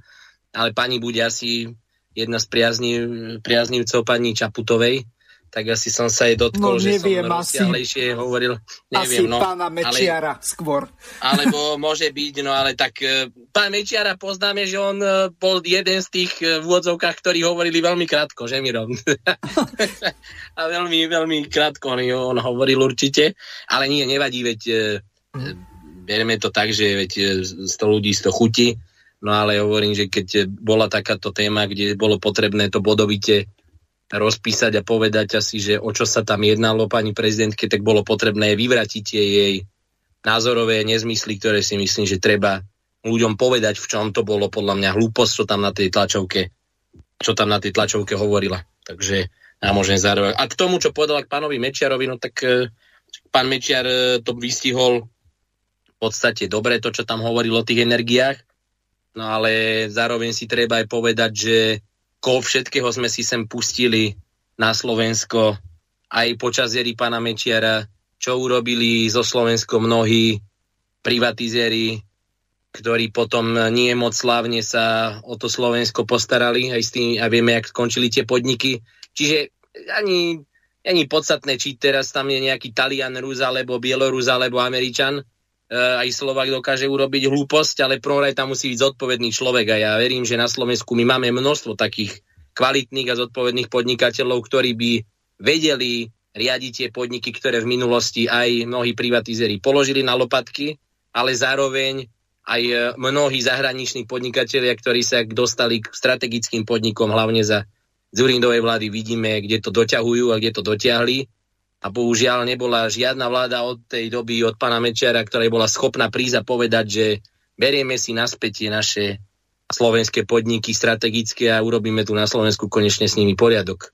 Pretože to je iba zlaté prasiatko, ktoré niekto stále vytriasa a keď príde k nejakým problémom, tak potom je toto Slovensko, tá vláda, ktorá má potom nalievať nejaké stále peniaze do, do niečoho, čo oni za niekoľko rokov vydrancujú, vyžímajú z toho najväčšie zisky a vylezú si ich do svojich európskych sídiel a nekončia tie peniaze na Slovensku. Že to je moja reakcia k tým našim podnikom a cenám. Ja pripomeniem našim poslucháčom telefónne číslo plus 421 910 473 440 ešte raz plus 421 910 473 440. Môžete využiť aj aplikácie mobilné, ktoré sú spárované s týmto číslom, to znamená WhatsApp, Telegram, po prípade, a čo som zabudol, signál. Takže aj takýmto spôsobom sa viete dovolať najmä zo zahraničia, aby ste zbytočne e, veľa neplatili. Teraz e, mám tu ešte jednu e, celkom dobrú ukážku pripravenú. Pišta Harabin, ktorého až tak veľmi nemusím, možno, že by bolo veľa lepší prezident, Aha, máme poslucháča. A nech sa páči, e, pán poslucháč, ste vo vysielaní. Dobrý deň, pri telefóne je poslucháč Jozef. Chcem sa opýtať, je tam pán Taraba a jeho hostia za KŽDP? Alebo sú rôzni hostia? Nie, takto uh, za KDŽP sú hostia tu. Pán Taraba momentálne má hlasovanie, takže on nemohol prísť. Mesto seba za, poslal za náhradu. Takže nech sa páči, pán Jozef, môžete položiť otázku. No, chcem sa opýtať takú otázku, uh, či už na vášho hostia, alebo hostí. Mm-hmm. Bez ohľadu na to, uh, že uh, takto že koho vlastne oni zastupujú, hej? pretože napríklad e, môžu vyjadriť svoj názor, ale keď dám teraz priamu otázku, že akákoľvek politická strana, či už je teraz vo, v, na národnej e, zrade, alebo rade, alebo aj ne, ne, e, neparlamentná, nikdy predtým, než e, sa uchádzajú o hlasy, nedajú žiaden víziu alebo žiaden plán, s čím prichádzajú. Takže e, to dávam teraz otázku na vašich hostí, že s čím vlastne prichádzate. A ešte podstatnejšia otázka je, to som sa pýtal e, inej politickej strany, že koľko v skutočnosti máte svojich členov. Hej, pretože už Slovensko pochopilo, že ani Slovensko na politických stránach nemusí fungovať.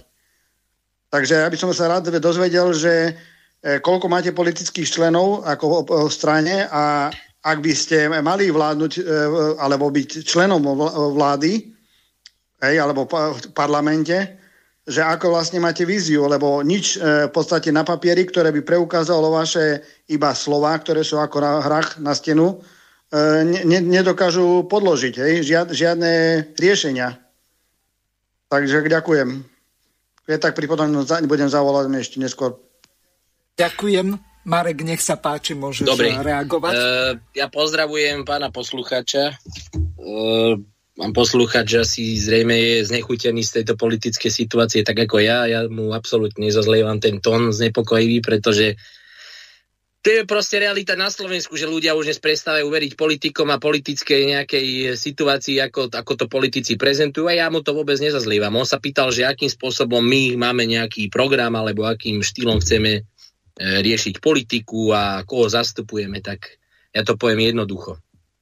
Ja ako podpredseda tejto strany som prišiel do tejto strany, do tohoto politického subjektu, Život národná strana, ktorý vznikol z dôvodu, že sme sa rozhodli, že už je najvyšší čas prestať riešiť tie politické síly na národnej scéne. A ja som bol v predchádzajúcom období predsedom politickej strany Priama demokracia. E, spojili sme sa do jedného subjektu Život národná strana, kde máme pôvodných členov strany GDŽP, kde sú aj pán Kufa, aj Štefan Kufa, aj Filip Kufa, súčasní poslanci, ktorí sa v Národnej rade. A potom tam máme stranu Doma Dobré, kde predsedom bol pán Chovan, bývalý minister. Čiže ja si myslím, že my v tom prvom kroku sme urobili, že sme sa spojili vlastne tri politické subjekty do jedného politického subjektu. To je prvý krok, čo sme urobili ako signál pre občana na Slovensku. Že nejdeme si hrať každý na svojom politickom piesočku. Ja som tiež mohol sa hrať, že predseda politickej strany priama demokracia, potom mohli byť nejaké voľby ďalšie, mohli sme sa napchať na nejakú jednu kandidátku všetci zase a mohli sme sa tváriť, že ideme do Národnej rady. Toto sme urobili ako prvý zodpovedný krok pre signál pre občanov, že je čas urobiť spájanie týchto politických stran. My ďalej v tomto procese máme záujem pokračovať, aby sme túto národnú scénu začali spájať.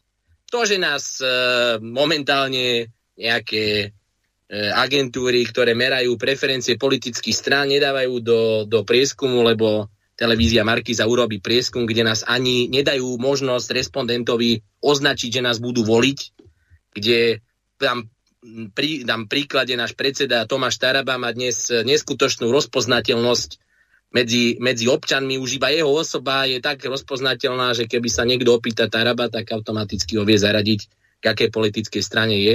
A tieto, tieto prieskumy nás nezaraďujú, pretože ten citeľný strach je jasný, že sme strana, ktorá spája národnú scénu, máme záujem spájať národné subjekty a toto sa nenosí na politickej scéne spájať, skôr sa nosí v súčasnosti rozdeľovať tých ľudí. Takže to je prvý faktor. Spájame, spájame voliča národného na Slovensku. To je prvá vec. Prečo? Druhá vec. E, pýtali ste sa, aký chceme dať e, program ľuďom. No, máme jednoznačne v našej stránke, máme program sociálny, aby sme vrátili normálnu politiku sociálnu medzi ľudí.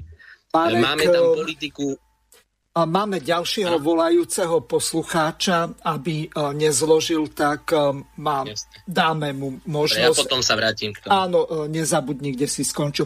Nech sa Jasne. páči, pán poslucháč, ste vo vysielaní, môžete položiť otázku.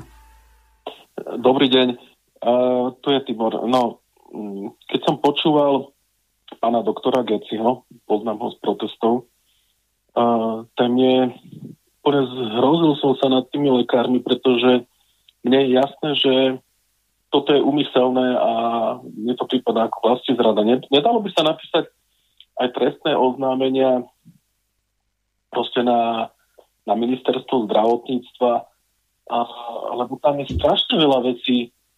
Napríklad ja som si aj s pánom doktorom Mesikom písal, ja som priamo videl, že lieky, ktoré predpisovali v nemocniciach Darunavír a Ribavír, keď boli neúčinné na aj takisto Remdesivir neúčinné.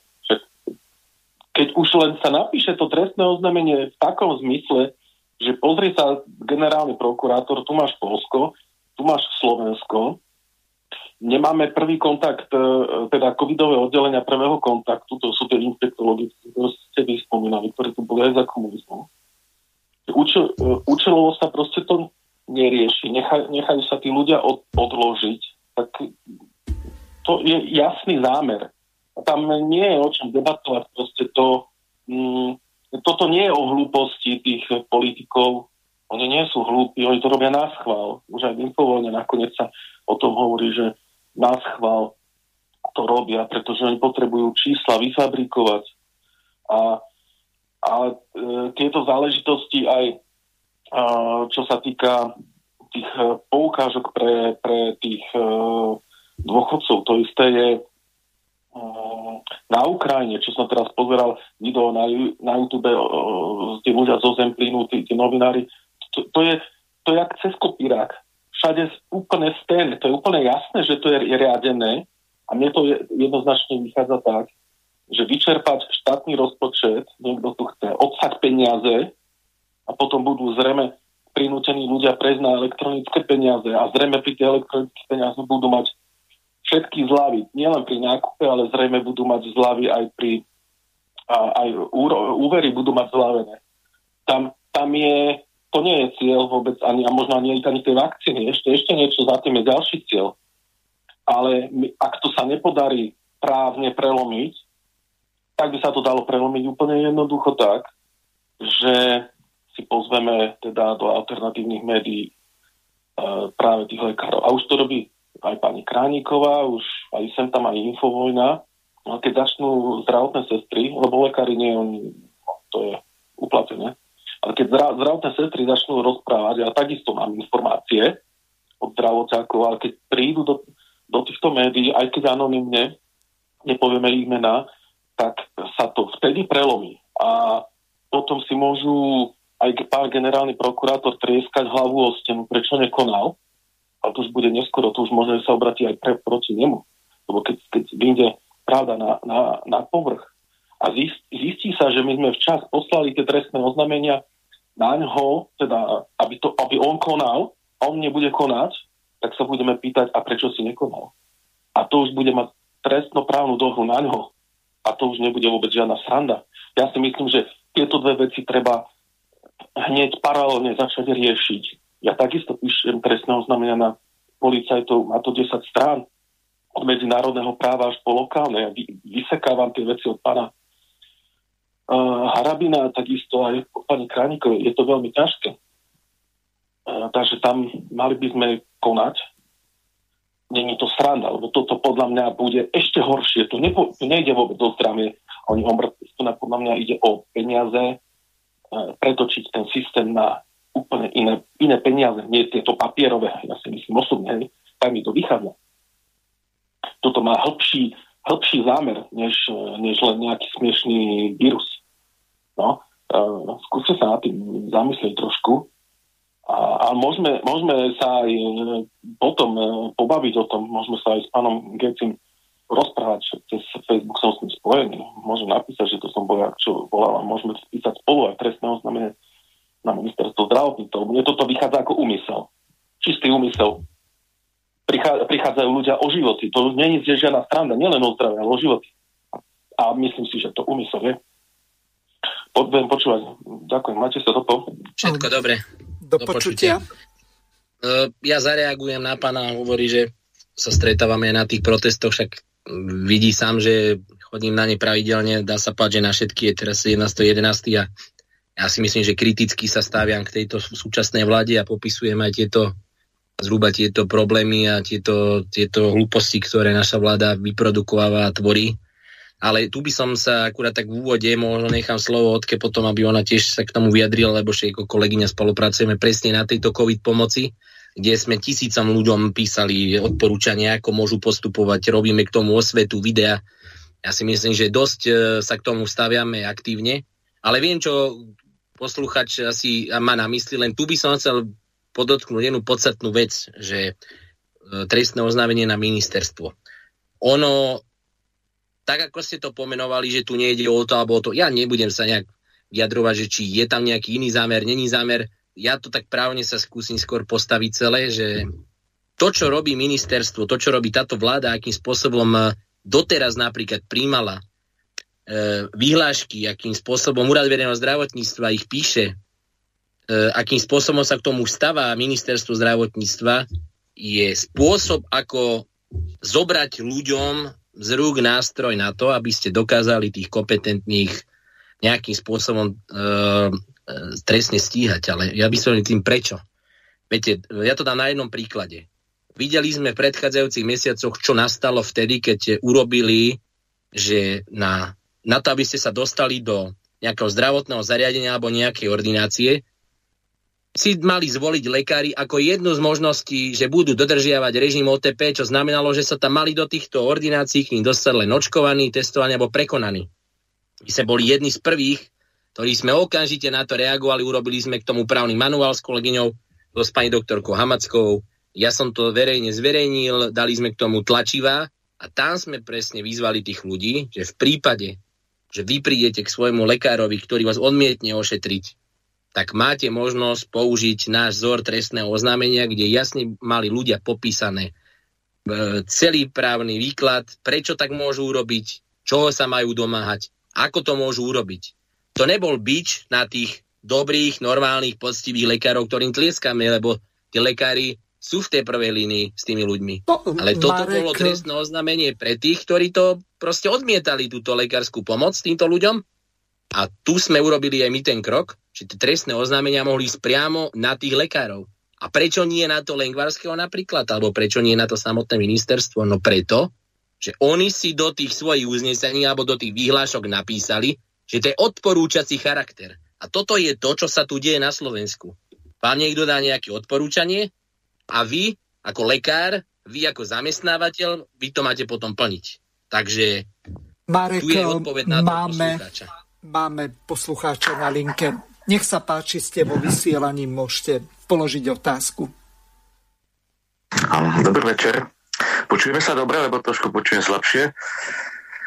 Zdravím, zdravím pána Hazuchu, zdravím hosti, štúdiu aj poslucháčov. E, ja by som sa chcel trošku pozastaviť, e, tam sa diskutovalo o tých cenách, aj tam bol spomenutý pán Mečiar ako tak e, takto, že tam sa dosť proste zavádza jednoducho, nie sú tieto veci presné. A totiž to jedná sa o to, že tie ceny plynu sú rôzne, to znamená, že keď sa hovorí jak aj tá pani hovorila, že ceny sa nebudú zvyšovať. Rusko, to sú, to, to sú proste ceny e, plynu na dlhodobé dohody. Hej. Proste samozrejme tam sa zaviaže jedna strana, teda Gazprom, že dodá e, na také, na také obdobie ceny za to, za koľko sme sa dohodli. Hej. Takže tam sa samozrejme, že ceny nemôžu zvyšovať prirodzene. Potom sú nové zmluvy, samozrejme tie už sú tiež akože e, poznačené tým zvýšením tých cien plynu. Samozrejme, že trh je trh, to znamená, že keď sú vyššie ceny na spotových e, miestach, tak sa zvyšujú aj pri dohodách. A samozrejme aj naše zmluvy postupne vyprchávajú, to znamená, že bolo by vhodné, keby nejaký si proste dal tú prácu, ako sa do toho hĺbšie pozrel, kedy budeme mať nové ceny, ako koľko sme mali za doterajšie ceny plynu.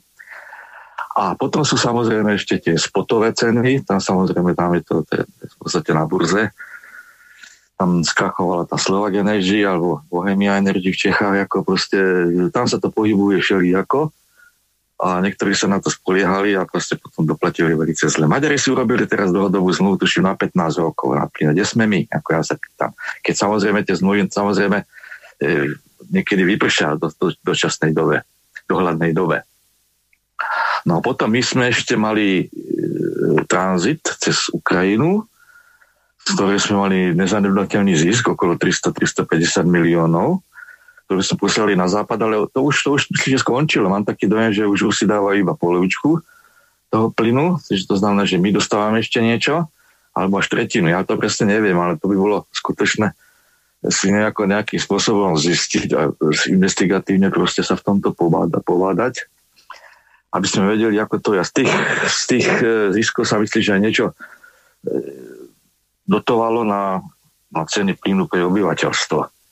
No a samozrejme teda e, tý, tú stratu, to sa môže poďakovať tým ukrajinským fašistom, ako tí to takto proste pre nás fantasticky vybavili, že teraz už plyn ide rovno do Nemecka a nejde cez Ukrajinu.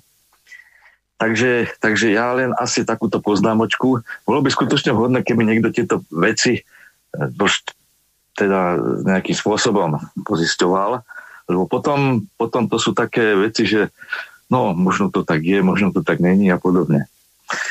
No, asi tak všetko. Ďakujem. Ja tiež dobre, ďakujem pánovi poslucháčovi. Marek, môžeš reagovať. Je, v podstate však pán, čo hovorí, my môžeme súhlasiť, na to treba ľudí, ktorí sa tomu rozumejú. My, my máme niektoré základné informácie, ktoré čerpáme a ktoré tu vieme aj ľuďom povedať, ale nemusíme byť na to nejakí odborníci a nemusíme byť nejakí super odborníci na to, aby sme vedeli, že gro ceny tvoria poplatky e, súkromným firmám, ktoré si tieto ceny na trase navyšujú. Čiže toto, ak si spamätáš, niekedy pán Krajniak, pán minister sociálnych vecí a rodiny mal krásny príhovor v Národnej rade, v úvodzovkách poviem, kedy sa rozhorčoval, si pamätáš, to bol také video s tým oblečením, kde zhadzoval tie saká, košele pomaly už, kde taká cena je, to, to, to, to platíme, to platíme navyše, to platíme a dnes sú pri vláde. No a bolo by na mieste sa ho opýtať v nejakej relácii, že kedy odhodíme aspoň ten prvý kabat. Že aby sme teda sa, jak to v tom videu hovoril, že tá prvá položka bol kabát, potom sako, potom sveter a neviem čo všetko. Takže kedy táto vláda odhodí aspoň ten kabát, aby tie ceny sme vedeli na tých poplatkoch znižovať tým občanom, lebo vtedy to bola ich priorita, že keď budú pri vláde, oni to zmenia, no tak, tak čakáme, nech to, nech to zmenia. No ale ak mi dovolíš, ja by som sa ešte vrátil tomu prvému poslucháčovi, ja mu odpoviem v krátkosti na to, čo sa nás tam pýtal, že teda čo chceme tým ľuďom, my, aký program a že to je hádzanie no, všetky Marek, strany. neviem, máme ďalšieho poslucháča, Aha, asi dáme nič. mu prednosť, nezabudni. Pán Nezabudnem. poslucháč, ste vo vysielaní, nech sa páči. Ja ten posluchač, ktorý volal pred, predtým, ja sa chcem opýtať toho pana, pana Gecio. Ja? On tam hovorí.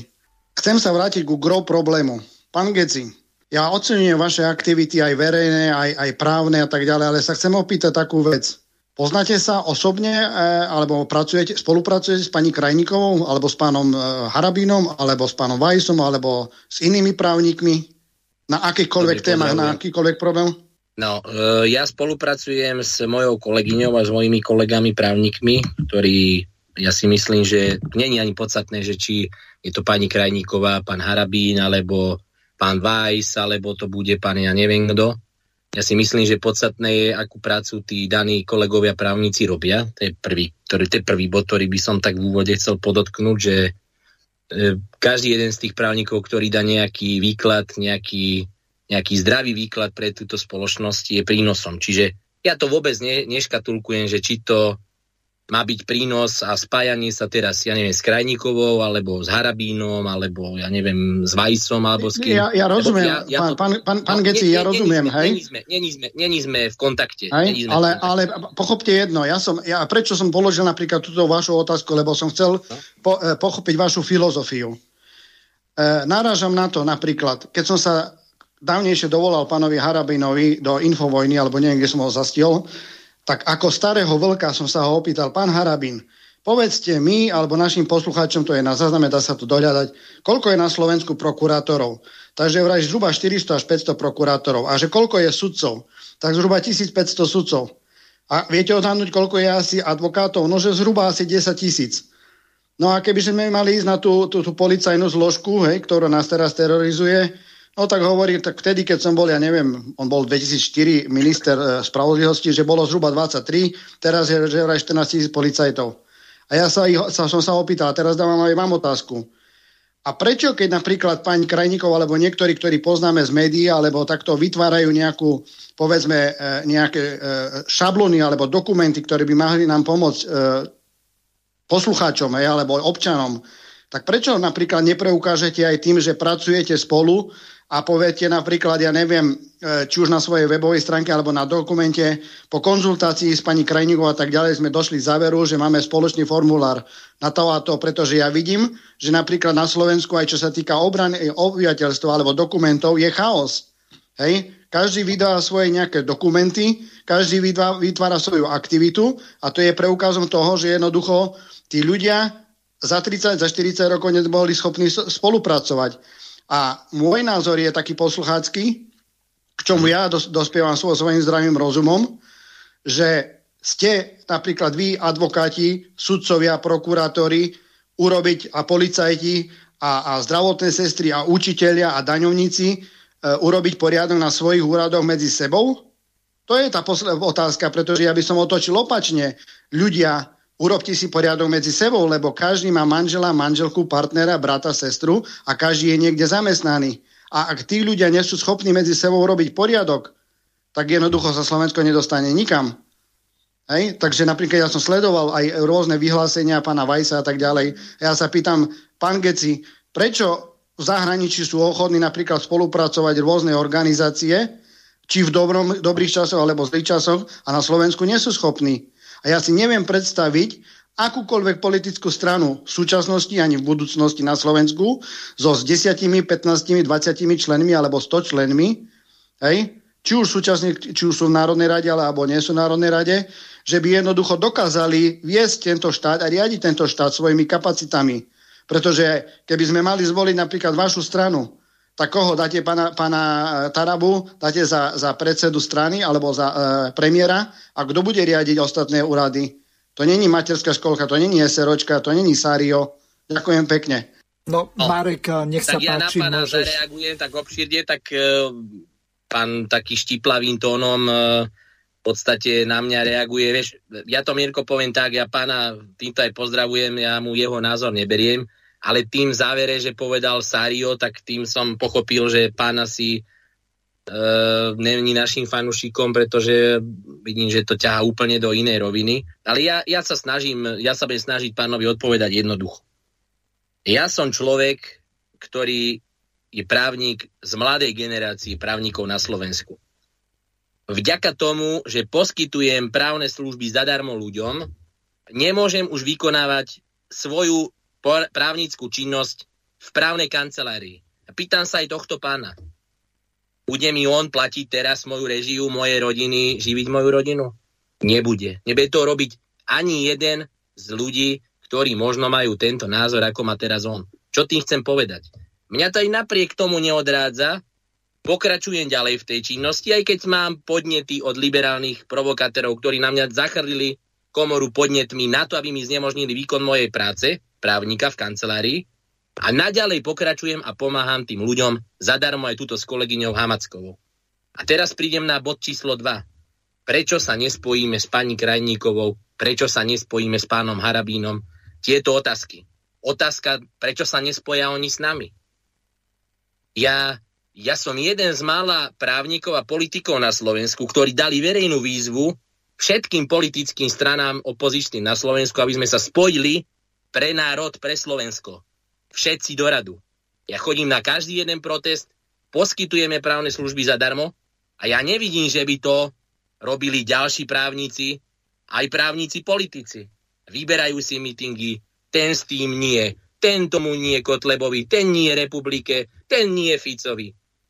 Tomuto poslucháčovi poviem, áno, prečo by to nemohol pán predseda Taraba byť predseda parlamentu alebo premiér? Prečo, sa pýtam. Tento človek dneska hájí záujmy Slovakov v parlamente, tento človek ide na protest, keď ho pozve Fico, Geci, ten právnik, ide na protest, keď ho pozve LSNS, Geci ide na protest, keď ho pozve Republika, idem na náš protest, keď organizujeme akýkoľvek aktivista, pozvem pozvánku na protest a ideme bojovať za tých ľudí. A ja sa pýtam, kde sú tí ostatní právnici, tí advokáti, teda dajme tomu.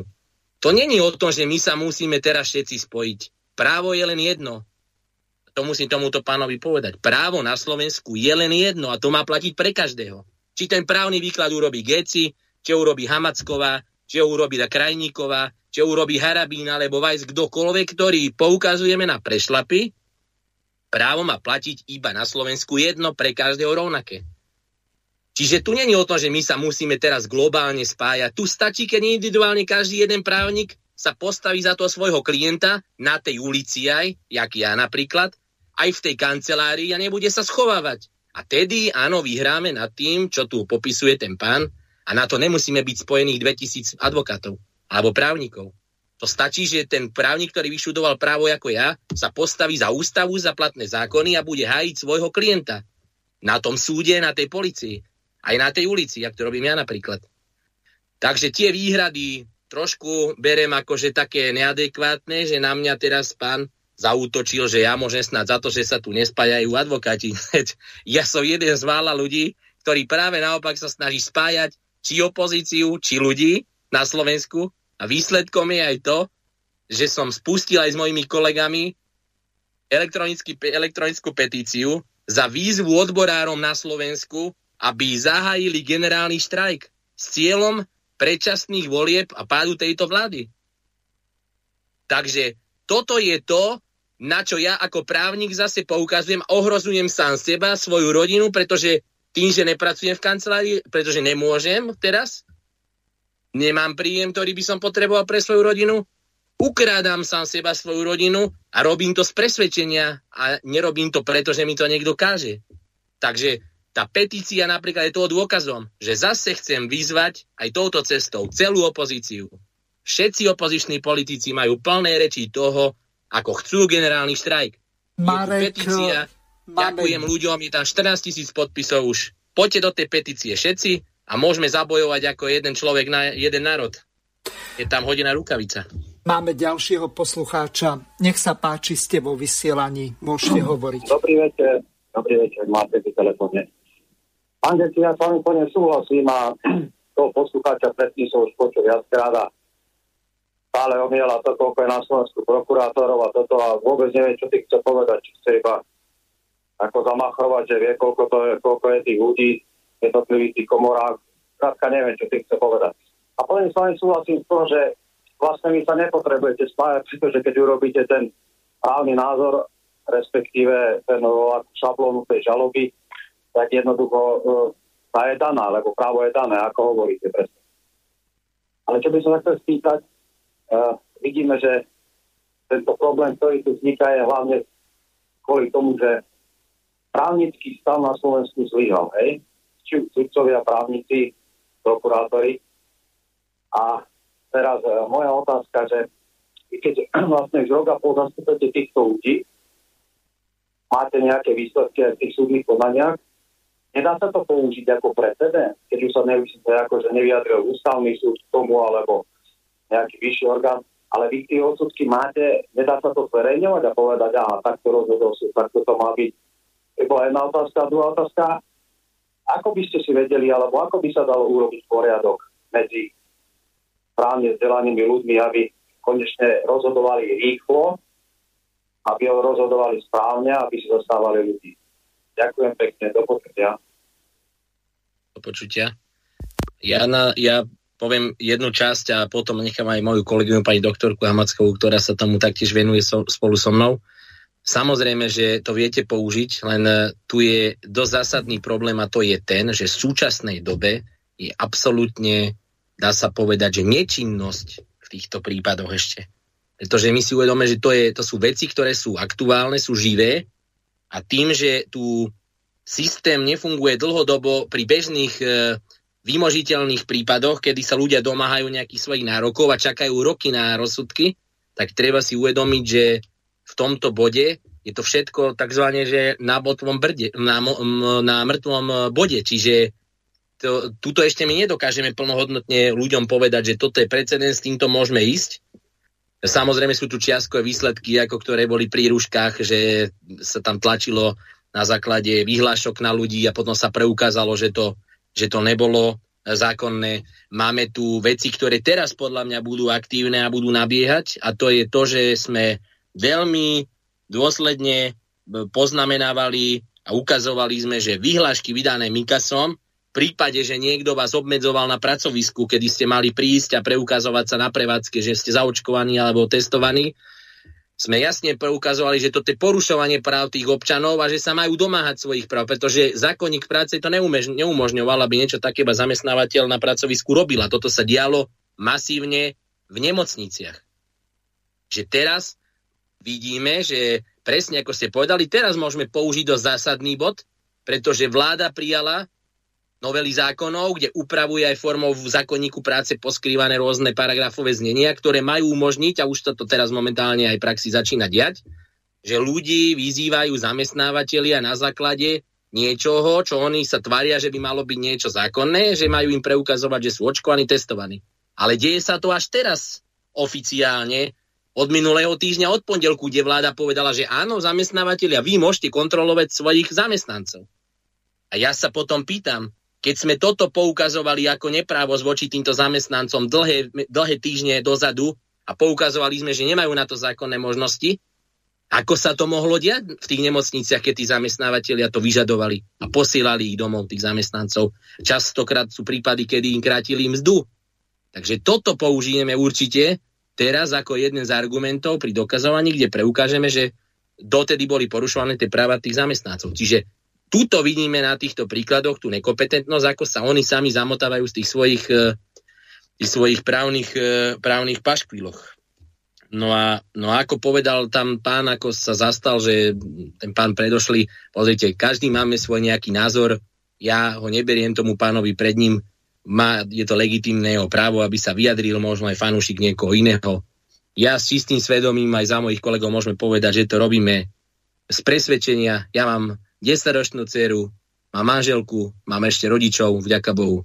Čiže ja viem, ako v skutočnosti systém funguje a keď chceme niečo zmeniť, tak sa musíme začať hlásiť a ohlasovať sa všetci za, tento, za, za, za tie problémy, ktoré tu vznikajú a hajiť si svoje, svoje právne názory a bojovať za ten svoj názor. To je základ.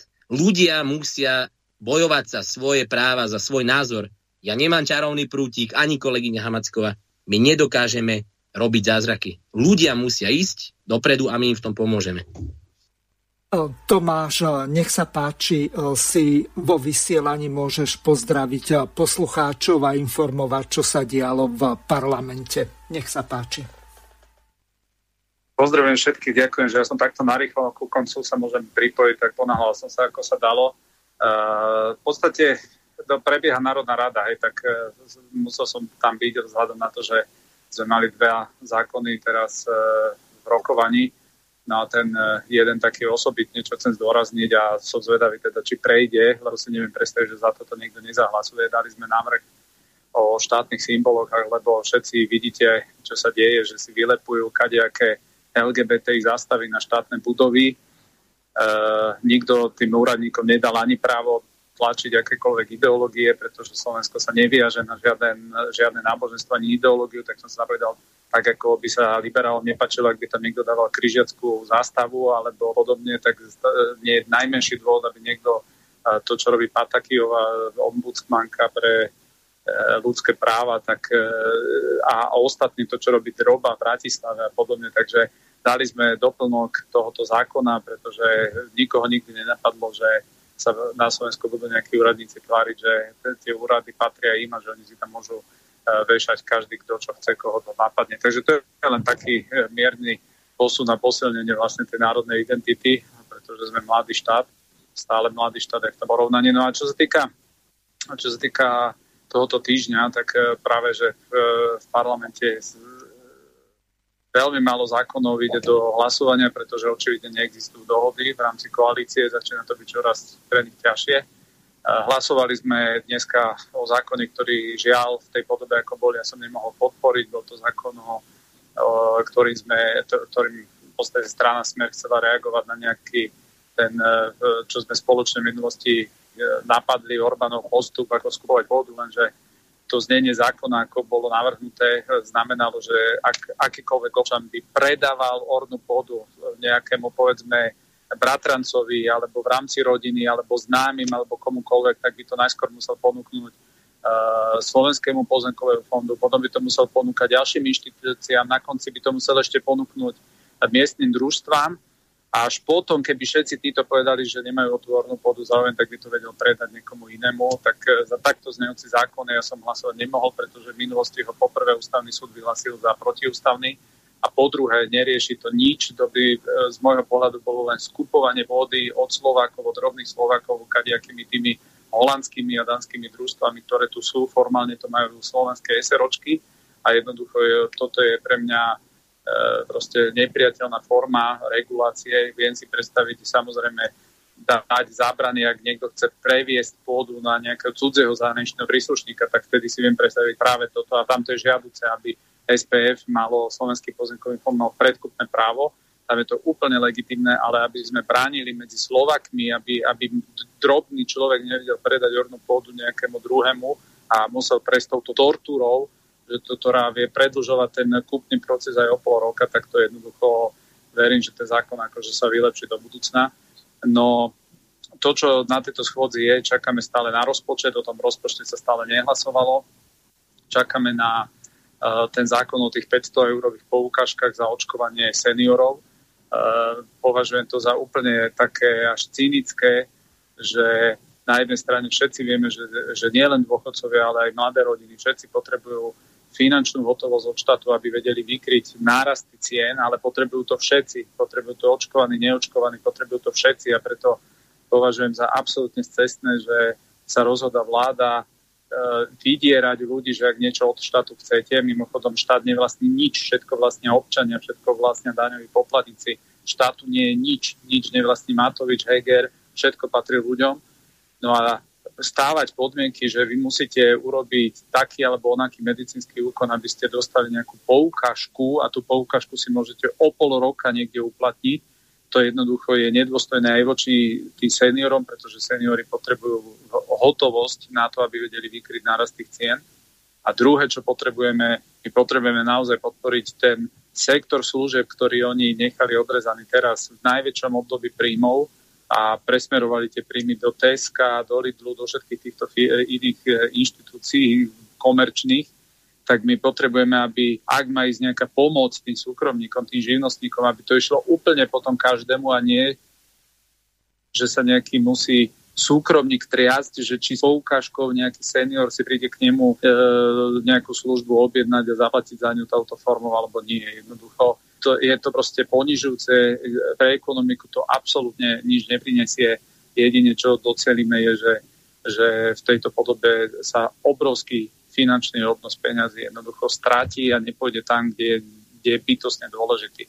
No a tam prechádzam vlastne k tej tretej veci, že dnes sme podali, e, ja ako predseda strany Život som sa už v minulosti dohodol e, s opozičným smerom, že budeme iniciovať mimoriadnu schôdzu rokovania parlamentu ku katastrofálnemu stavu v zdravotníctve. E, my sme to chceli zvolať už e, po po letných prázdninách, pretože keď sme počúvali ako predseda vlády Heger rozpráva, jak slovenské zdravotníctvo je úžasne na všetko pripravené. A na druhej strane my sme mali úplne iné informácie, čo sa deje v slovenských nemocniciach, že že jednoducho tam odišlo 1500 zdravotných sestier, že sa o tých ľudí nemá kto starať. Teraz to riešia tým, že uvalili na tých ľudí núdzový stav, inak povedané, že im ak, ak dovtedy, povedzme, traja boli na oddelení, tak teraz a pracovali 10 hodín, tak teraz im povedia, budete tu 2 dní, budete tu 3 dní, toto všetko umožňuje núdzový stav.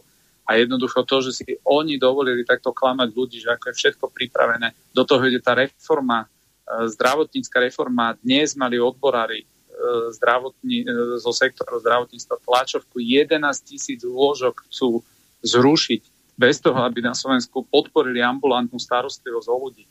A vieme, že, že všetci končia preto na tých ventilátoroch a, a v nemocniciach, lebo neexistuje tu dostatočná ambulantná liečba u tých ľudí, ktorí majú nejaké počiatočné symptómy alebo alebo boli úplne v ranej fáze e, identifikovaní. Takže toto to sú nehorazné veci, čo sa dejú a preto my vyvíjame aj cez Mareka Geciu na všetkých frontoch sa snažíme v tej opozícii vytvoriť proste jednotné, jednotný postup a verím napríklad, že aj naša kritika celej tejto 500 eurovej poukažkového nápadu, ktorý má stať 500 miliónov eur. Viete, čo 500 miliónov? Na Slovensku máme 125 tisíc firiem, ktoré zaplatia ročne 500 miliónov na daniach. Oni idú zobrať 500 miliónov a nejdu to dať tým seniorom, ktorí to potrebujú, pretože seniory si potrebujú kúpiť elektrínu zaplatiť, plyn zaplatiť, potrebujú si jedlo predražené zaplatiť a oni nepotrebujú nejaké poukažky do wellnessu a podobne. Proste to nepomôže toto absolútne nikomu, len, len rozhádžeme tie vzácne finančné zdroje, ktoré ako tak sú ešte niekde v nejakej rezerve. Takže, takže toto, sú, toto sú veci, čo sa v podstate teraz dejú v parlamente. Sám som zvedavý, ako to skončí. Dnes e, v podstate sa hlasovalo len o troch zákonoch. Predstavte si, je november a oni nie sú schopní uh, dať hlasovať. Norme sa hlasuje o 7-10 zákonoch vlastne denne, tak teraz sme hlasovali o obede iba, myslím, o troch zákonoch. Ja som podporil ešte uh, návrh opozičný na bankový odvod. Pamätáte si, že prvú vec, ktorú robila táto vláda, ktorú robil Súlik, že zobrali, teda de facto zrušili bankový odvod, čím vlastne z bank sa stali jediné subjekty na trhu, ktoré vôbec nie, že netrpia pod koronou, ale ešte zvýšili do historických úrovní svoje zisky tak sme povedali v poriadku, ak chcete všetky tieto veci financovať, čo tu spomínate, tak nie živnostníci, nie mladé rodiny s deťmi to budú platiť, nech to zaplatia tie banky, ktorým ste napl- naplnili vyslovene váčky. Takže za, toto, za tento odvod sme hlasovali, všetci poslanci za stranu život. Samozrejme, že to neprešlo, pretože táto koalícia jednoducho už pre ľudí nerobí. To je, to, to oni nie sú schopní podporiť ani veci, ktoré už len z môjho elementárneho marketingového hľadiska jednoducho sú, sú neobhajiteľné, že ich nepodporili. Mhm. Tomáš, spýtam sa ťa na viacero veci. V úvode relácie sme prehrali tu to tvoje video, kde si hovoril o tých 2400 sirotách a o tom návrhu ano. pani Krištúvkovej. V akom štádiu je to? Má to šancu prejsť? Hej, Hej, myslím, že to má šancu prejsť, je to, je to v druhom čítaní.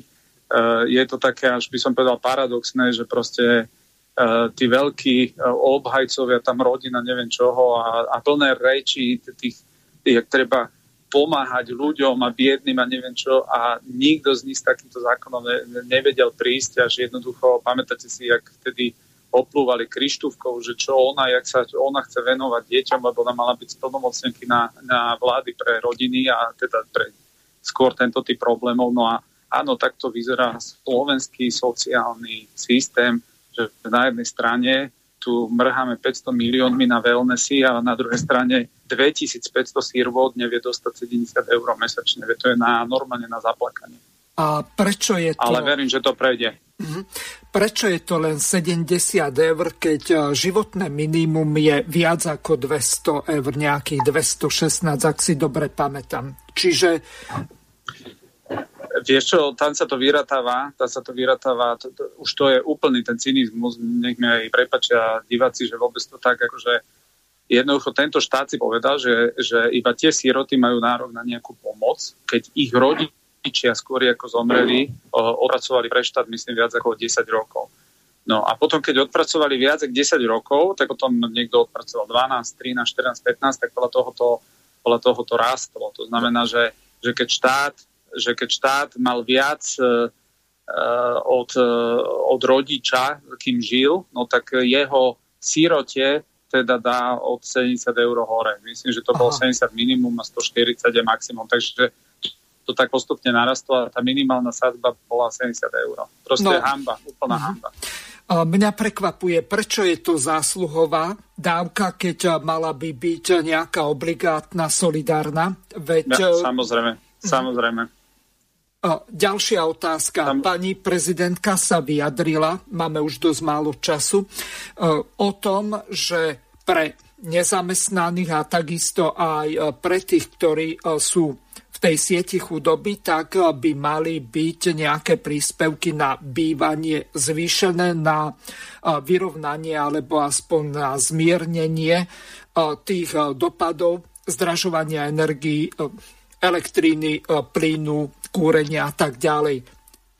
Predložil niekto, napríklad minister Krajniak alebo niekto z tých poslancov zákon, keď pani prezidentka to tak veľkodušne propagovala na tlačovke? E, vieš čo, táto prezidentka pre ľudí neurobila, to hovorí s plným vedomím za dva roky z hola nič, vôbec nič a ja to není, že mne a keď si myslí ona, že takto ešte bude fungovať dva roky, že v poriadku, ale, ale on mala takú práve teraz morálnu sílu, keď to ako z inštitútu prezidenta, že ona vedela vstúpiť do tak strašne veľa procesov.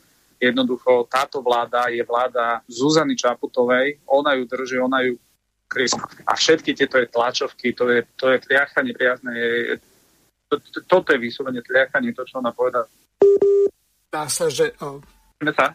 Áno, um, neviem, ano, či si mal hovor, alebo čo. Nech sa nie, páči, pokračuj. Nie, nie, nie.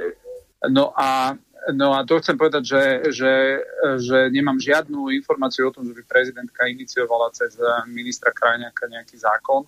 Uh, sú tam niektoré zákony zo sociálnej oblasti, je tam, uh, akože sú tam také akože vylepšenia viaceré teraz, ktoré tam boli dané, ale ale ak sa niečo deje, tak ja ja to vnímam tak, že nič není Čaputová iniciatíva, vôbec nič, jednoducho ona sa len priživuje na nejakých aktivitách, ktoré vie, že tak či tak. Takže v tomto akože ja neprísluhu a práve tam, kde by tú zásluhu mohla mať, ako napríklad keď bola v tom Ružinové v tej nemocnici, tak ja sa pýtam, z akého dôvodu na tej tlačovej konferencie ona nepovedala to, čo my poslanci počúvame, že na Slovensku klesol počet disponibilných ventilátorov o jednu tretinu, lebo sa im pokazili, lebo sa im pokazili. To znamená, ona tvrdým spôsobom atakuje ľudí, že pokiaľ neurobíte toto, tamto, pokiaľ sa nezaočkujete, a pokiaľ neurobíte tak, vrha to vlastne na ľudí, ale skutočnosť je taká, že tu zlyhal na plnej čiale Lengvarsky. My sa pýtame, kde je tých tisíc kde je tých tisíc ventilátorov, kde sú tí zaškolení ľudia a tieto otázky aj ona má povinnosť klásť